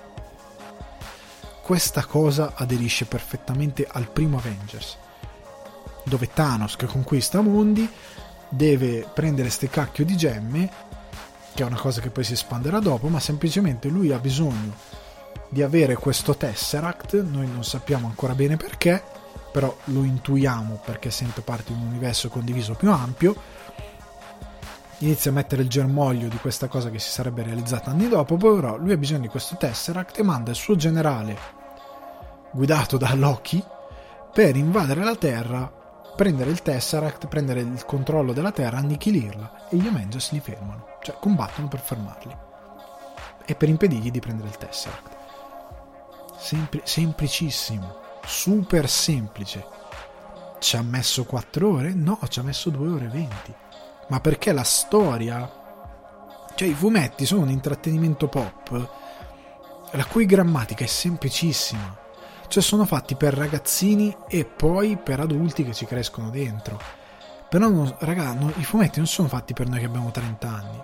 Inizi a leggere quando sei ragazzino, perché altrimenti se inizi a leggere un fumetto a 40 anni, ovvio, puoi avere una mente aperta per la quale scendi a capire, anche a 30 anni, scendi a capire il, livello di, eh, di fantasy, diciamo, che c'è in questo eh, macrocosmo dei fumetti, quindi questa fantascienza molto elevata per la quale viene messo a confronto un eroe come Batman molto terreno come un, un anti-eroe come Darkseid.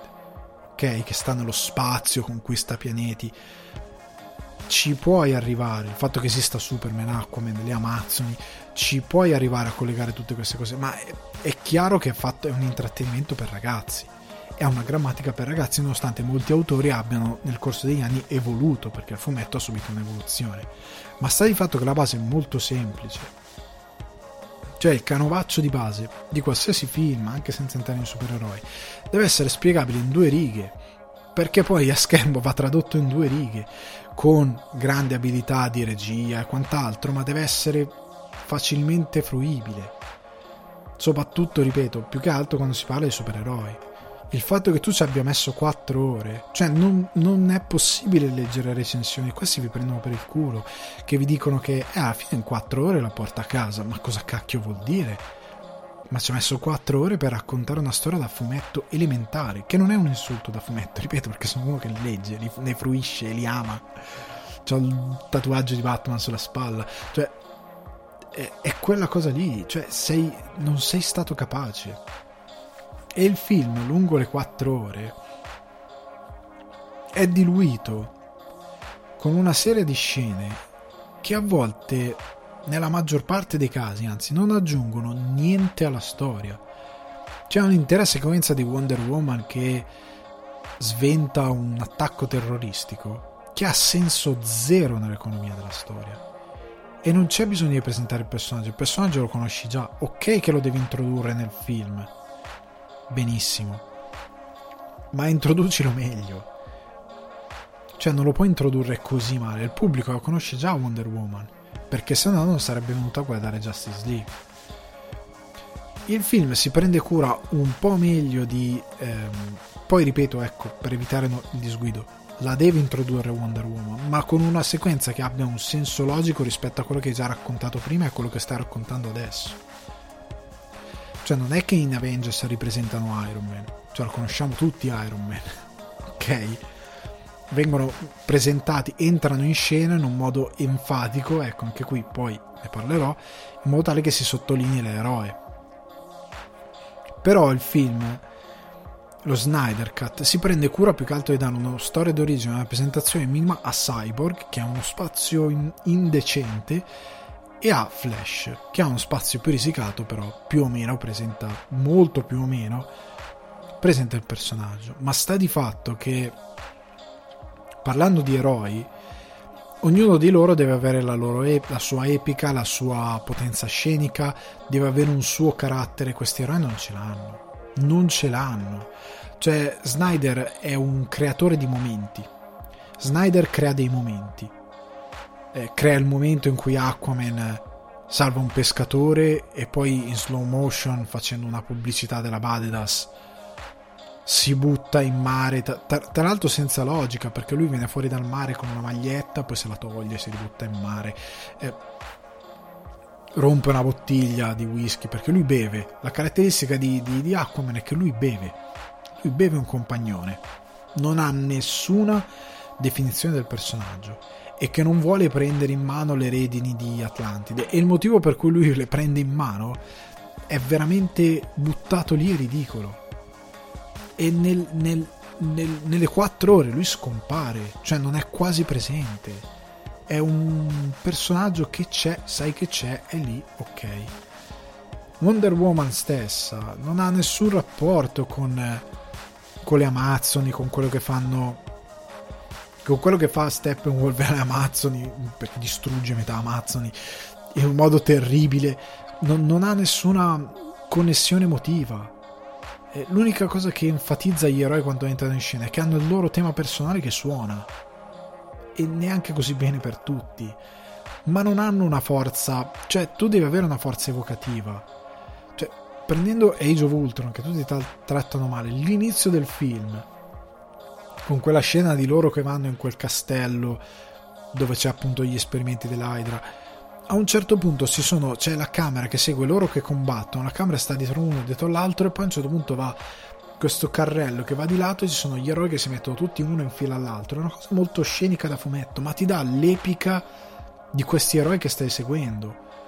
Che eh, Capitan America che lancia lo scudo, salta sulla moto, poi si sposta e organicamente segue Hulk, poi Vedova Nera, poi Iron Man, i dialoghi che hanno tra di loro. Definisce nell'arco di pochi minuti ti ridefinisce e ti reintroduce personaggi che già conosci, ma in pochi minuti ti riporta in quello che sono per poi svilupparli ancora più avanti in quello che succede, i personaggi e le dinamiche tra loro. Cioè Capitan America gli dice Iron Man Language e lui dice ma veramente hai detto questa cosa? È un, una narrazione molto infantile, ma che dà al pubblico senso di chi sono i personaggi, da cosa sono mossi, eh, qual è il loro carattere, come si pongono tra di loro, se hanno contrasti tra di loro. Il contrasto, il conflitto è la base della sceneggiatura. In questo film non c'è conflitto, perché sono tutti d'accordo che devono resuscitare Superman. E il minimo conflitto è: ma se facciamo casino, no, zitto, lo dobbiamo fare, basta, finito il conflitto. È tutto così, non c'ha non c'è tensione, non sei preoccupato per questi invasori che devono arrivare, non sei mai preoccupato, mai, non, sei, non ti senti mai che loro siano in pericolo, mai, perché tutto il film, la trama, questa trama super semplice che deve raccontare, oltretutto, essendo diluita da tutte queste scene non di raccordo, ma semplicemente scene, molto spesso buttate lì, e a volte che hanno qualcosina di raccordo, tra i momenti e le cose del film ti distraggono dalla vera trama. Sono. cioè, Snyder racconta i personaggi facendogli fare delle azioni fighe, ma non hanno un carattere. Cioè, l'unica cosa che sappiamo è che Flash fa tanto ridere. Flash è la linea comica. Alfred, anche lui, è un po' la linea comica. Che fa sempre il tè, Alfred. I rapporti tra Alfred e Bruce Wayne non esistono. Cioè, sono. Eh, super frivoli, sono super superficiali il rapporto tra Diana e Bruce Wayne che loro sono in contatto, sono i due che hanno iniziato a tracciare questi metaumani come si era già visto da Batman v Superman, che si erano, erano entrati in contatto, vogliono tutti e due la stessa cosa, crea un rapporto tra loro due, falli la base della creazione della Justice League, questa cosa non c'è. Ci sono giusto due scene di pochi minuti dove c'è qualche siparietto comico. Tutti avevano accusato Whedon di essere il fautore delle battute comiche stile Marvel, mentre invece qua ce n'è un botto e sono tutte mal riposte perché il film si prende super sul serio e poi all'improvviso ha un siparietto comico, ha la linea comica ed è uno schiaffo in faccia. Il film poi non solo non presenta l'epica dei personaggi mai, ma appunto dei momenti.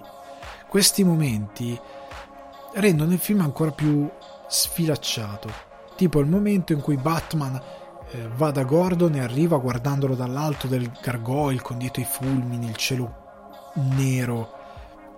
Benissimo, ok. Ma, ma eh, stringi, stringi. Che cosa mi dice questa scena? Quasi niente. Oltre al fatto che siccome c'è tutta questa costruzione di momenti che devono avere lo stile cupo di Zack Snyder, in questo film non c'è mai il sole. C'è una volta il sole in quattro ore c'è una scena col sole.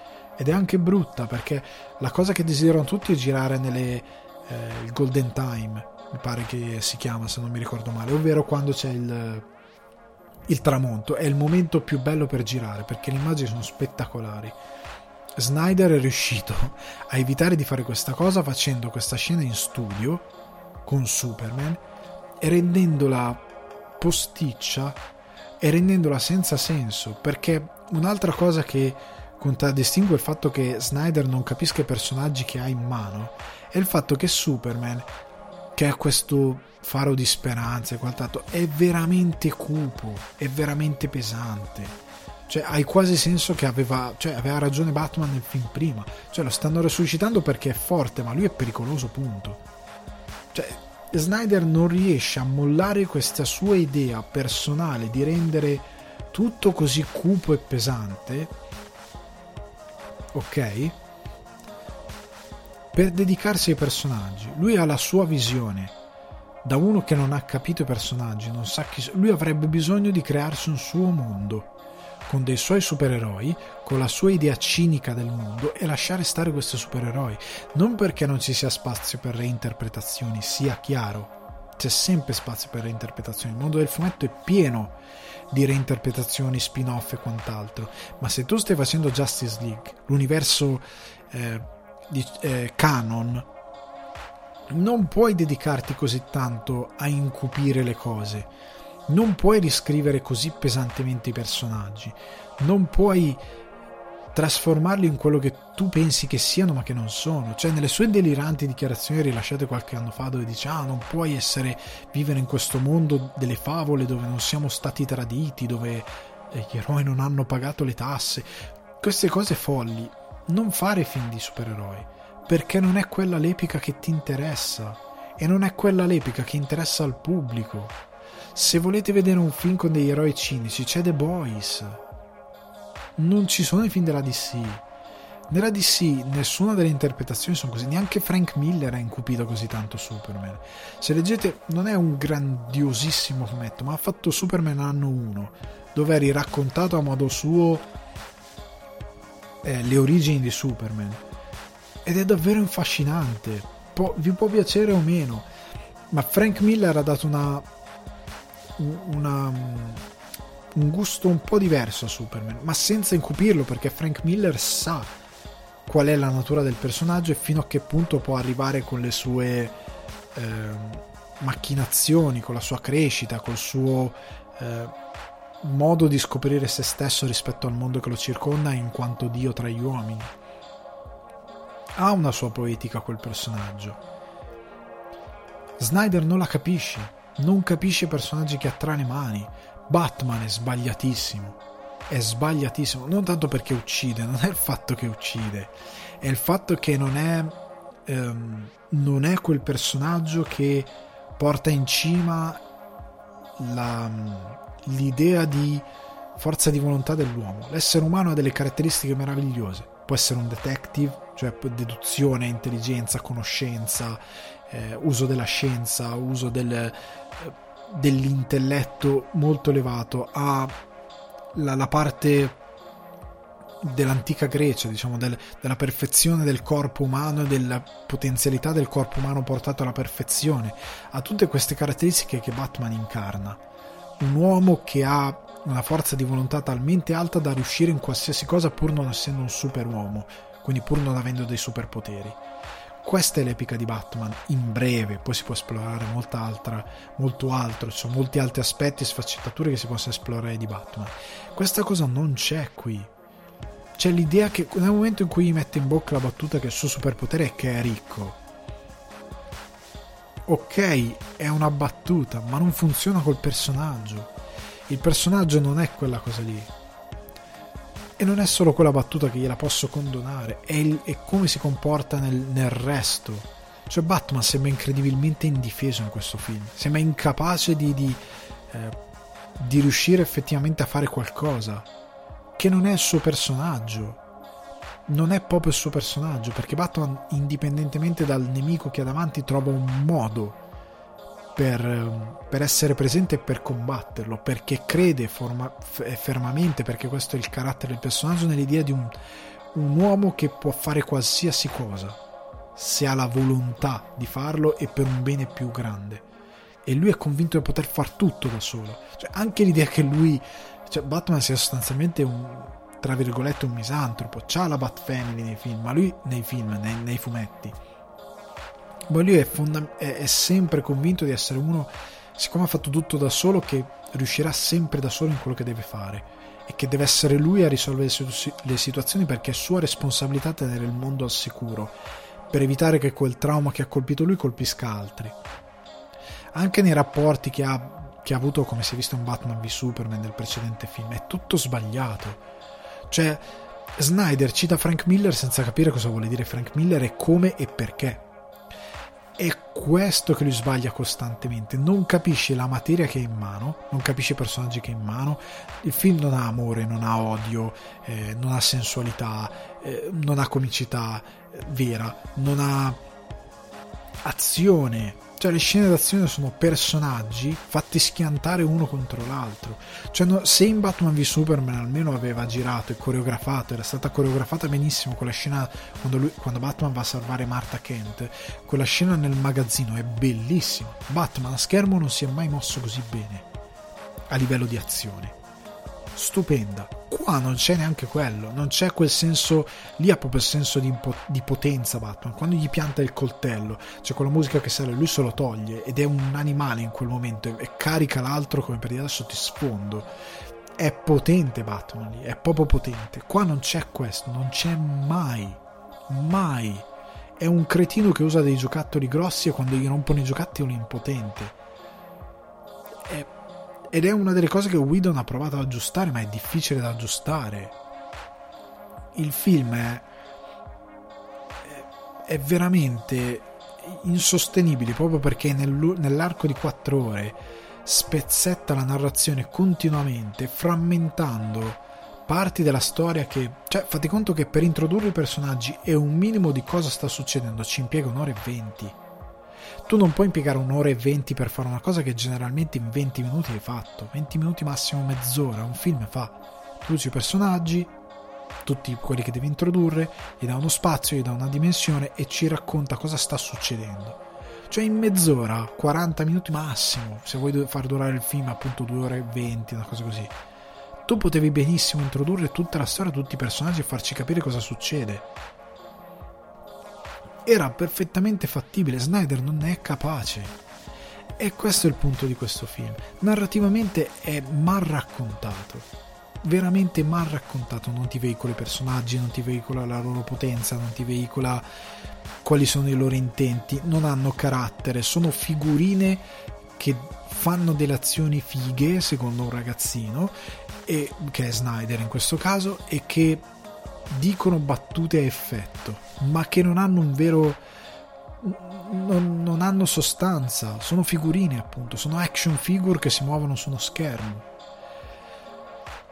E in più c'è il problema che anche la grammatica di base si salta da Metropolis a Gotham City a forse ehm, si chiama Central City, quella di dove vive ehm, Flash senza stacchi di montaggio con panoramiche sulla città, vedi il Daily Planet o vedi que- non c'è neanche il ritmo del, del luogo, cioè dove siamo, cioè so io che probabilmente siamo stati a Central City, ma non ne sono neanche sicuro, perché non è chiaro dove vive Barry Allen, non è chiaro dove si muovono i personaggi, non è chiaro chi sta a Gotham, cioè è più o meno se ci arrivi, ci arrivi per deduzione, ma il film non ha neanche eh, la grammatica base di qualsiasi film di spionaggio, qualsiasi altro film, come anche di film della Marvel, ma anche in Falcon e The Winter Soldier che ho visto oggi, se si spostano dalla Siria a, alla Louisiana a un altro posto,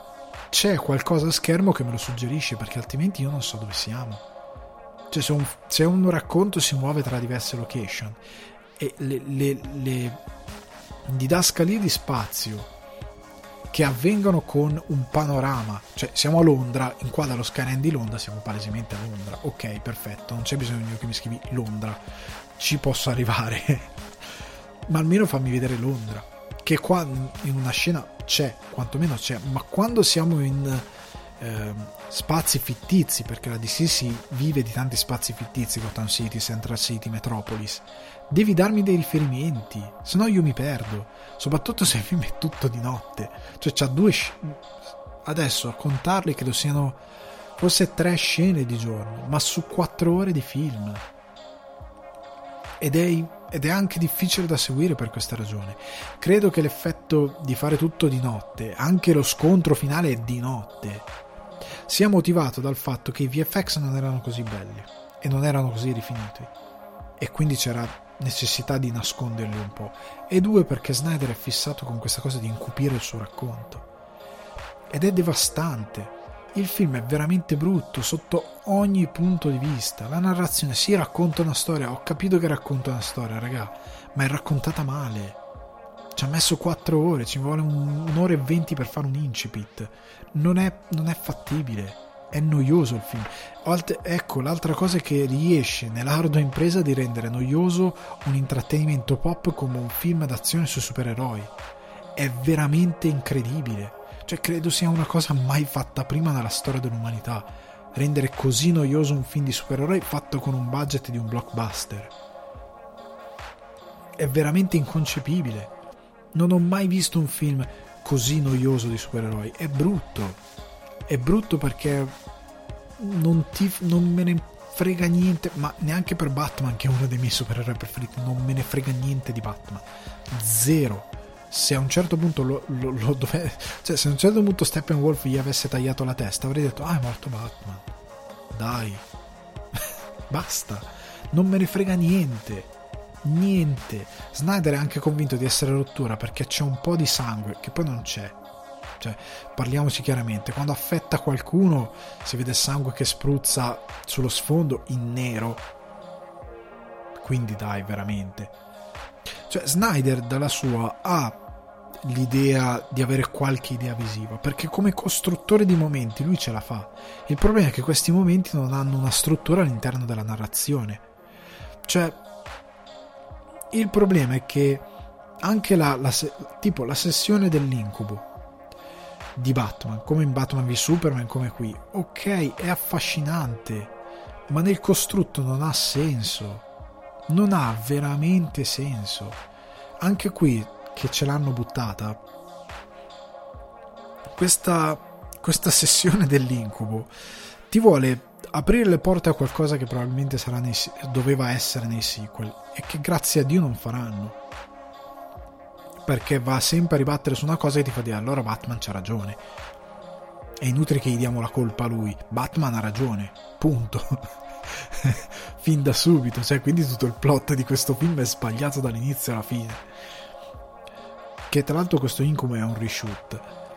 Eh, questa situazione qui è interessante e affascinante Batman con questo trench e con sotto il costume è bello ma è mal sfruttato è mal scritto ed è mal sfruttato come idea cioè Snyder ha avuto una bella idea visiva ma che cacchio ci piglia col film niente niente, zero.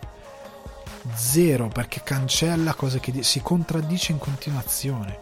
Oltre al fatto di aver inserito, questo si sa da, da, da, da mesi, Martian Manhunter che all'interno del racconto ha un ruolo senza senso. Perché se hai un minimo di di, di, di, visione attiva, cioè quindi non sei un vegetale che sta sul divano a fruire di, di, immagini che si muovono, a un certo punto ti chiedi scusami ma questo qua cioè, co- cosa, cosa fa? E cioè, era presente, era lì, è sulla terra, si muove tra di noi. Perché non interviene mai? Non c'è nessuna spiegazione. Il film è pieno di incongruenze, cioè pieno magari no, ha delle incongruenze, ha una narrativa maldestrissima, ha dei VFX mal realizzati in molte sue parti, è pieno di momenti che però non raccontano niente e guardandolo ti risulta chiaro, volendo fare un confronto, qual è stato il problema di Whedon. Cioè perché siccome alcune scene di raccordo completamente vuote a un certo punto per due secondi hanno un pezzo di narrativa, quello che poi lui doveva fare era ok ma se io taglio sto film come inserisco quella cosa? Come la contestualizzo con il resto non, non ha senso. Lui si è trovato a dover girare lui delle altre scene, venire fuori con una, nuovi pezzi di sceneggiatura, perché quello che c'era portato da Snyder non aveva senso. Anche tagliando le parti inutili lasciando solo quelle che effettivamente danno un vero contributo alla storia, il film non era coeso, è slegato, perché come dico prima, tutte queste azioni di, racco- di scene di raccordo che non hanno informazioni ti distraggono dal fatto che il film non ha una narrativa. È Snyder che dice: mm, Quanto sarebbe figo fare questa scena, facciamola. E poi nel mezzo a un certo punto c'è. C'è una situazione, in alcune perché non è neanche in tutte, che effettivamente ha qualcosa di narrativo. Oppure tu tagli completamente la scena perché è inutile, ma ti colleghi subito a un'altra scena che invece è narrativa, che è collegata a quella di prima cozza. Cioè, io credo che il, il problema di Whedon sia stato che anche se tagliamo sta cosa, non ha senso. Cioè, non ha, non ha organicità nella sua struttura totale. Non funziona. E, e quindi cosa doveva fare? Cioè, io mi chiedo cosa, cosa avrebbe dovuto fare se, se, se, non rigirare delle parti. Cioè, non era possibile aggiustarlo altrimenti. Perché Snyder ha costruito una storia che è inconsistente, la sceneggiatura non esiste. Cioè, o meglio, esiste ma è veicolata malissimo. Andava rimescolato tutto in sceneggiatura, già a monte. Perché è pieno di roba che ti distrae dal, dal punto focale. Cioè, sembra, sembra avere problemi di attenzione Snyder. Oh, segui la palla, dove dobbiamo andare? Dal punto A al punto B mi devi portare portamici e poi il resto a livello di poetica e di altre cose ci lavoriamo, ma inizia a partire dalla base. Qual è il punto A e qual è il punto B? Oltre al fatto che questo film ha un sacco di scene dopo i titoli, di coda che aprono a una apre a The Batman, una apre a Justice League eh, parte 2 che sono insostenibili, sono senza senso e e, e ti lasciano disarmato perché non ti aggiungono granché.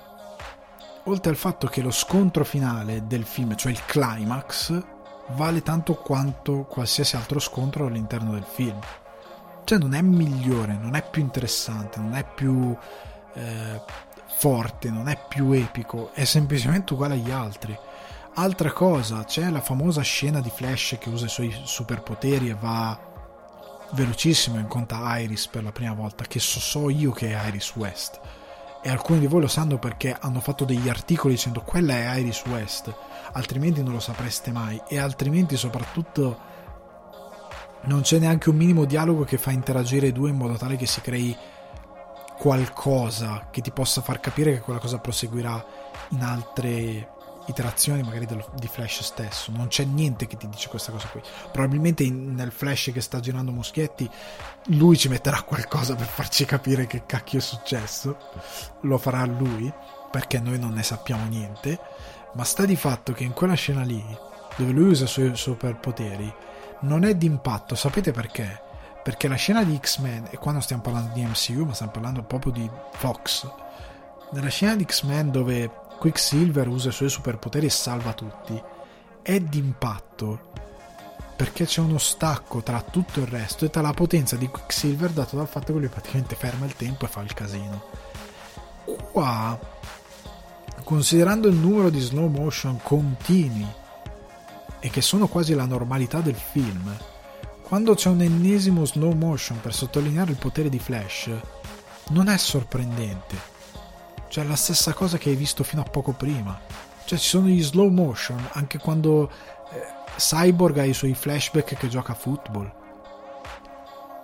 E quindi cosa cambia? Qual è la, la specialità di vedere lo slow motion di Flash? È uguale? Sì, che per lui è come muoversi ok, ma neanche lui si muove super fluido. Cioè non è che c'è anche questo errore che Flash non si muove fluido nel suo muoversi a super velocità mentre tutto il resto rallenta. Cioè lui stesso è anche un po' lento. Quindi è costruita proprio male. Cioè, io non, non capisco veramente come si faccia a valutare questo film bene. Ma anche da uno che ama questi supereroi. Cioè io amo questi supereroi, ma questo film è brutto. È brutto sotto ogni punto di vista. Alcuni hanno detto, eh, Snyder ha detto che in Justice League 3 addirittura il figlio di Lois e Superman, nato senza superpoteri, sarebbe diventato il nuovo Batman. E tutti, ah, bellissimo, lo voglio vedere. Ragazzi, è un momento. Snyder costruisce momenti. Quella cosa lì è una, è una bella idea, ma va data in mano a uno che sa scrivere. Perché Snyder non è capace. Cioè, mi interessa che lui abbia una sua visione ma la visione deve essere veicolata da qualcuno che sappia, cioè lui non è un mestierante con una sua poetica, che però gli va dato qualcuno che a livello di sceneggiatura lo possa seguire. Cioè che qualcuno che dica, senti Snyder, tu fai la regia, io faccio la sceneggiatura. è un produttore che dica Snyder se scambi qualcosa di sceneggiatura ti spezzo le gambe perché guarda caso 300 ora io sono anni che non lo vedo 300 però funziona perché guarda caso la sceneggiatura. Cioè in alcuni momenti è, è la tavola di Frank Miller riprodotta in cinema. E i dialoghi sono quelli di Frank Miller portati al cinema. E di Snyder c'è l'idea visiva un po' da pubblicità. Ecco lo spot televisivo. Quella è la parte brutta del film. Però il resto ha un senso perché non è scritto da lui, perché lui non ci mette mani, perché lui non ci fa niente. Ci mette un suo, una sua idea visiva e purtroppo compromette anche in parte il film. Sta di fatto che Snyder ha bisogno di lavorare così per favore non sviluppate le sue idee. Se ha un'idea, cioè l'idea visiva di cambiare il costume Batman per l'incubo apocalittico è interessante, quello che avrebbe dovuto fare Nolan a un certo punto col suo Batman. Cavolo, lui viene esiliato, torna a Gotham, come fa ad avere lo stesso costume? Cioè, fai in modo che lui abbia inventati qualcosa, fai che magari sì, ha, eh, riesce a recuperare il suo elmetto da Batman, con, quindi con cor- la maschera, ecco, non l'elmetto, la maschera, però il resto magari ha eh, la parte, il resto ha magari dei pantaloni militari o eh, ha mm, una parte superiore del corpo si fa un'armatura particolare lui con quello che riesce a recuperare da esiliato, qualcosa di militare che riesce a recuperare e ci mette il simbolo. Fai qualcosa in modo tale da crearmi un'epica diversa. Snyder è bravo a fare quella roba lì a livello visivo, ma non è bravo a darci, a, a, darci, a dargli una coesione narrativa che torni perfettamente dall'inizio alla fine. Questo film è vuoto, ha un sacco di momenti, ma sono vuoti, non hanno una narrativa, non hanno un sentimento, non hanno eh, lo dicevo prima, non c'è sesso, non c'è umorismo, non c'è erotismo, eh, non c'è coraggio, non c'è lealtà, non ci sono i, i principi basi dei supereroi che ti portano ad appassionarti a questi personaggi. Cioè, tu guardi film di supereroi e vuoi diventare un po' come loro. Cioè, c'è quello che vorrebbe essere come Iron Man, sicuro di sé, eh, vincente, che risolve sempre tutto. Eh, c'è quello che vorrebbe essere più magari come ehm, non lo so, Capitan America, perché gli piace più quell'idea di, di eroismo, di, di, di, onore, di lealtà, quel, gli piace di più quella poetica. C'è chi vorrebbe essere più come Spider-Man, perché ci si ritrova di più, perché la sua poetica gli parla di più perché è un ragazzino normale. E essere l'amichevole Spider-Man di quartiere ti piacerebbe di più. La stessa cosa per i supereroi DC, puoi affezionarti a Batman perché sei più legato all'idea di un uomo che fa tutto da solo e che ha questa enorme volontà e che riesce ad abbattere qualsiasi difficoltà con i suoi strumenti, con i suoi mezzi da uomo e che è quasi infallibile perché è un detective, una sorta di Sherlock Holmes però in costume con una forza incredibile perché è un essere umano che ha studiato arti marziali, combattimento e quant'altro per portarsi ai limiti e diventare quasi perfetto. Ok? C'è quello che si può eh, appassionare al mito di Wonder Woman, la regina, delle, la principessa, scusate, delle Amazzoni, ecco, i nomi di battaglia, il cavaliere oscuro, il crociato di Gotham, ehm, il, velocista scarlatto, Flash, cioè il mito di Flash, dov'è? Dov'è la potenza di Flash come quel tipo di eroe? Crea qualcosa per farti capire che lui tiene al padre, che un, sta cercando di seguire qualcosa, ma non funziona ripeto, sono istantanei di momenti, ma che non ti danno tra le mani un eroe al quale voler bene. Cioè, Aquaman è inconsistente in questo film, non esiste, zero. Tant'è che nella versione andata al cinema, se sono state tolte tutte le scene, è perché che, che valore aggiunto hanno quella cosa lì? Nessuno, nessun valore aggiunto, zero. È tutta roba che c'è, ok, ma non ti raccontano davvero il personaggio. E quello è il grosso problema. Quindi, ragazzi, ho parlato anche fin troppo di Zack Snyder's Justice League. Secondo me è un film brutto. Cioè, nel senso, è superiore all'altro perché quell'altro purtroppo ha i limiti del quale abbiamo discusso prima. Questa è quantomeno la visione di un autore. Ma sta di fatto che alla fine della fiera, alla fine di tutto, il film è raccontato male. Ha degli effetti speciali mediocri. La regia è mediocre. Cioè Snyder non c'ha mai un virtuosismo dove muove un attimino la macchina da presa per, per farti seguire di più il personaggio, non c'ha la, una bella coreografia dei combattimenti, non c'ha, non c'ha proprio il cuore per utilizzare gli strumenti di regia per raccontarti i personaggi. Eh, utilizza dei, delle piccole dei piccoli frammenti per fomentarti ma che non hanno poi alcuna valenza. Cose che si, il personaggio di Superman è un continuo contraddittorio di quello che è di quello che vuole essere Salvatore ma no eh, non si capisce veramente cosa vuole fare. E incupisce tutto senza, senza motivo senza ragione. Oltre al fatto che in questa versione comunque ci ha messo delle cose nuove che non c'erano in quello che aveva fatto inizialmente, quindi è anche un po' barato Snyder, sta un po' prendendo in giro il suo pubblico. Sta di fatto che il film non funziona, cioè chi lo valuta perché alla fine porta a casa una storia non è accettabile, cioè non ti ci devono voler 4 ore per raccontare una storia con qualsiasi altro regista racconta in 2 ore e 20 o in 2 ore o quello che è.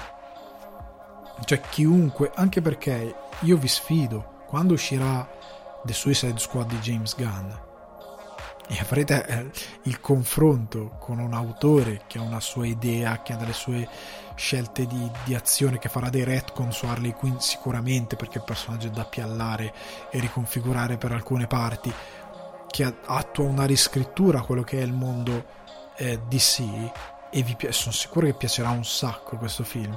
Mi dovete dire poi come vi fa piacere anche questo Snyder Cut che è inferiore a penso quasi, quasi qualsiasi film di supereroi mai fatto. È, vera, è veramente brutto, è veramente... Non, per certi versi non è neanche cinema perché non ne ha la grammatica di alcune cose è veramente un autore che ha bisogno cioè un regista che in verità è un mestierante che ha una sua estetica ok ha un suo gusto estetico ma che ha bisogno di qualcuno che gli dica senti storia non la toccare non lo fare, non ti permettere mai nella vita di toccare qualcosa a livello narrativo perché non sei capace, non è proprio capace e fai quello che ti viene detto. Poi se vuoi esprimere delle tue idee visive che se le hai sono interessanti, ok, ma vanno, il visivo senza una narrazione dietro non ha alcun senso. Quindi ragazzi io vi, vi rimando più che altro alla recensione di, che troverete su eh, cinefacts www.it eh, perché sarà un po' più completa, qua ho proprio discusso liberamente. Vi rimando a Spotify, iTunes, Apple Podcast, Google Podcast, Deezer, Amazon Music e Budsprout. Mi raccomando, condividete il podcast, fatelo crescere, eh, cercate di, se volete unirvi al Patreon di cinefax.it secondo i principi che si è detto in apertura e io intanto come al solito sto iniziando a perdere un po' di voce. Ragazzi vi saluto vi rimando alle prossime puntate. Mi raccomando ricordatevi che ci sono le puntate anche di non serve niente. Questo mercoledì uscirà una nuova puntata eh, business as usual come si cercherà di fare da qui in avanti. E ci sentiamo al presto, a, a presto. Ciao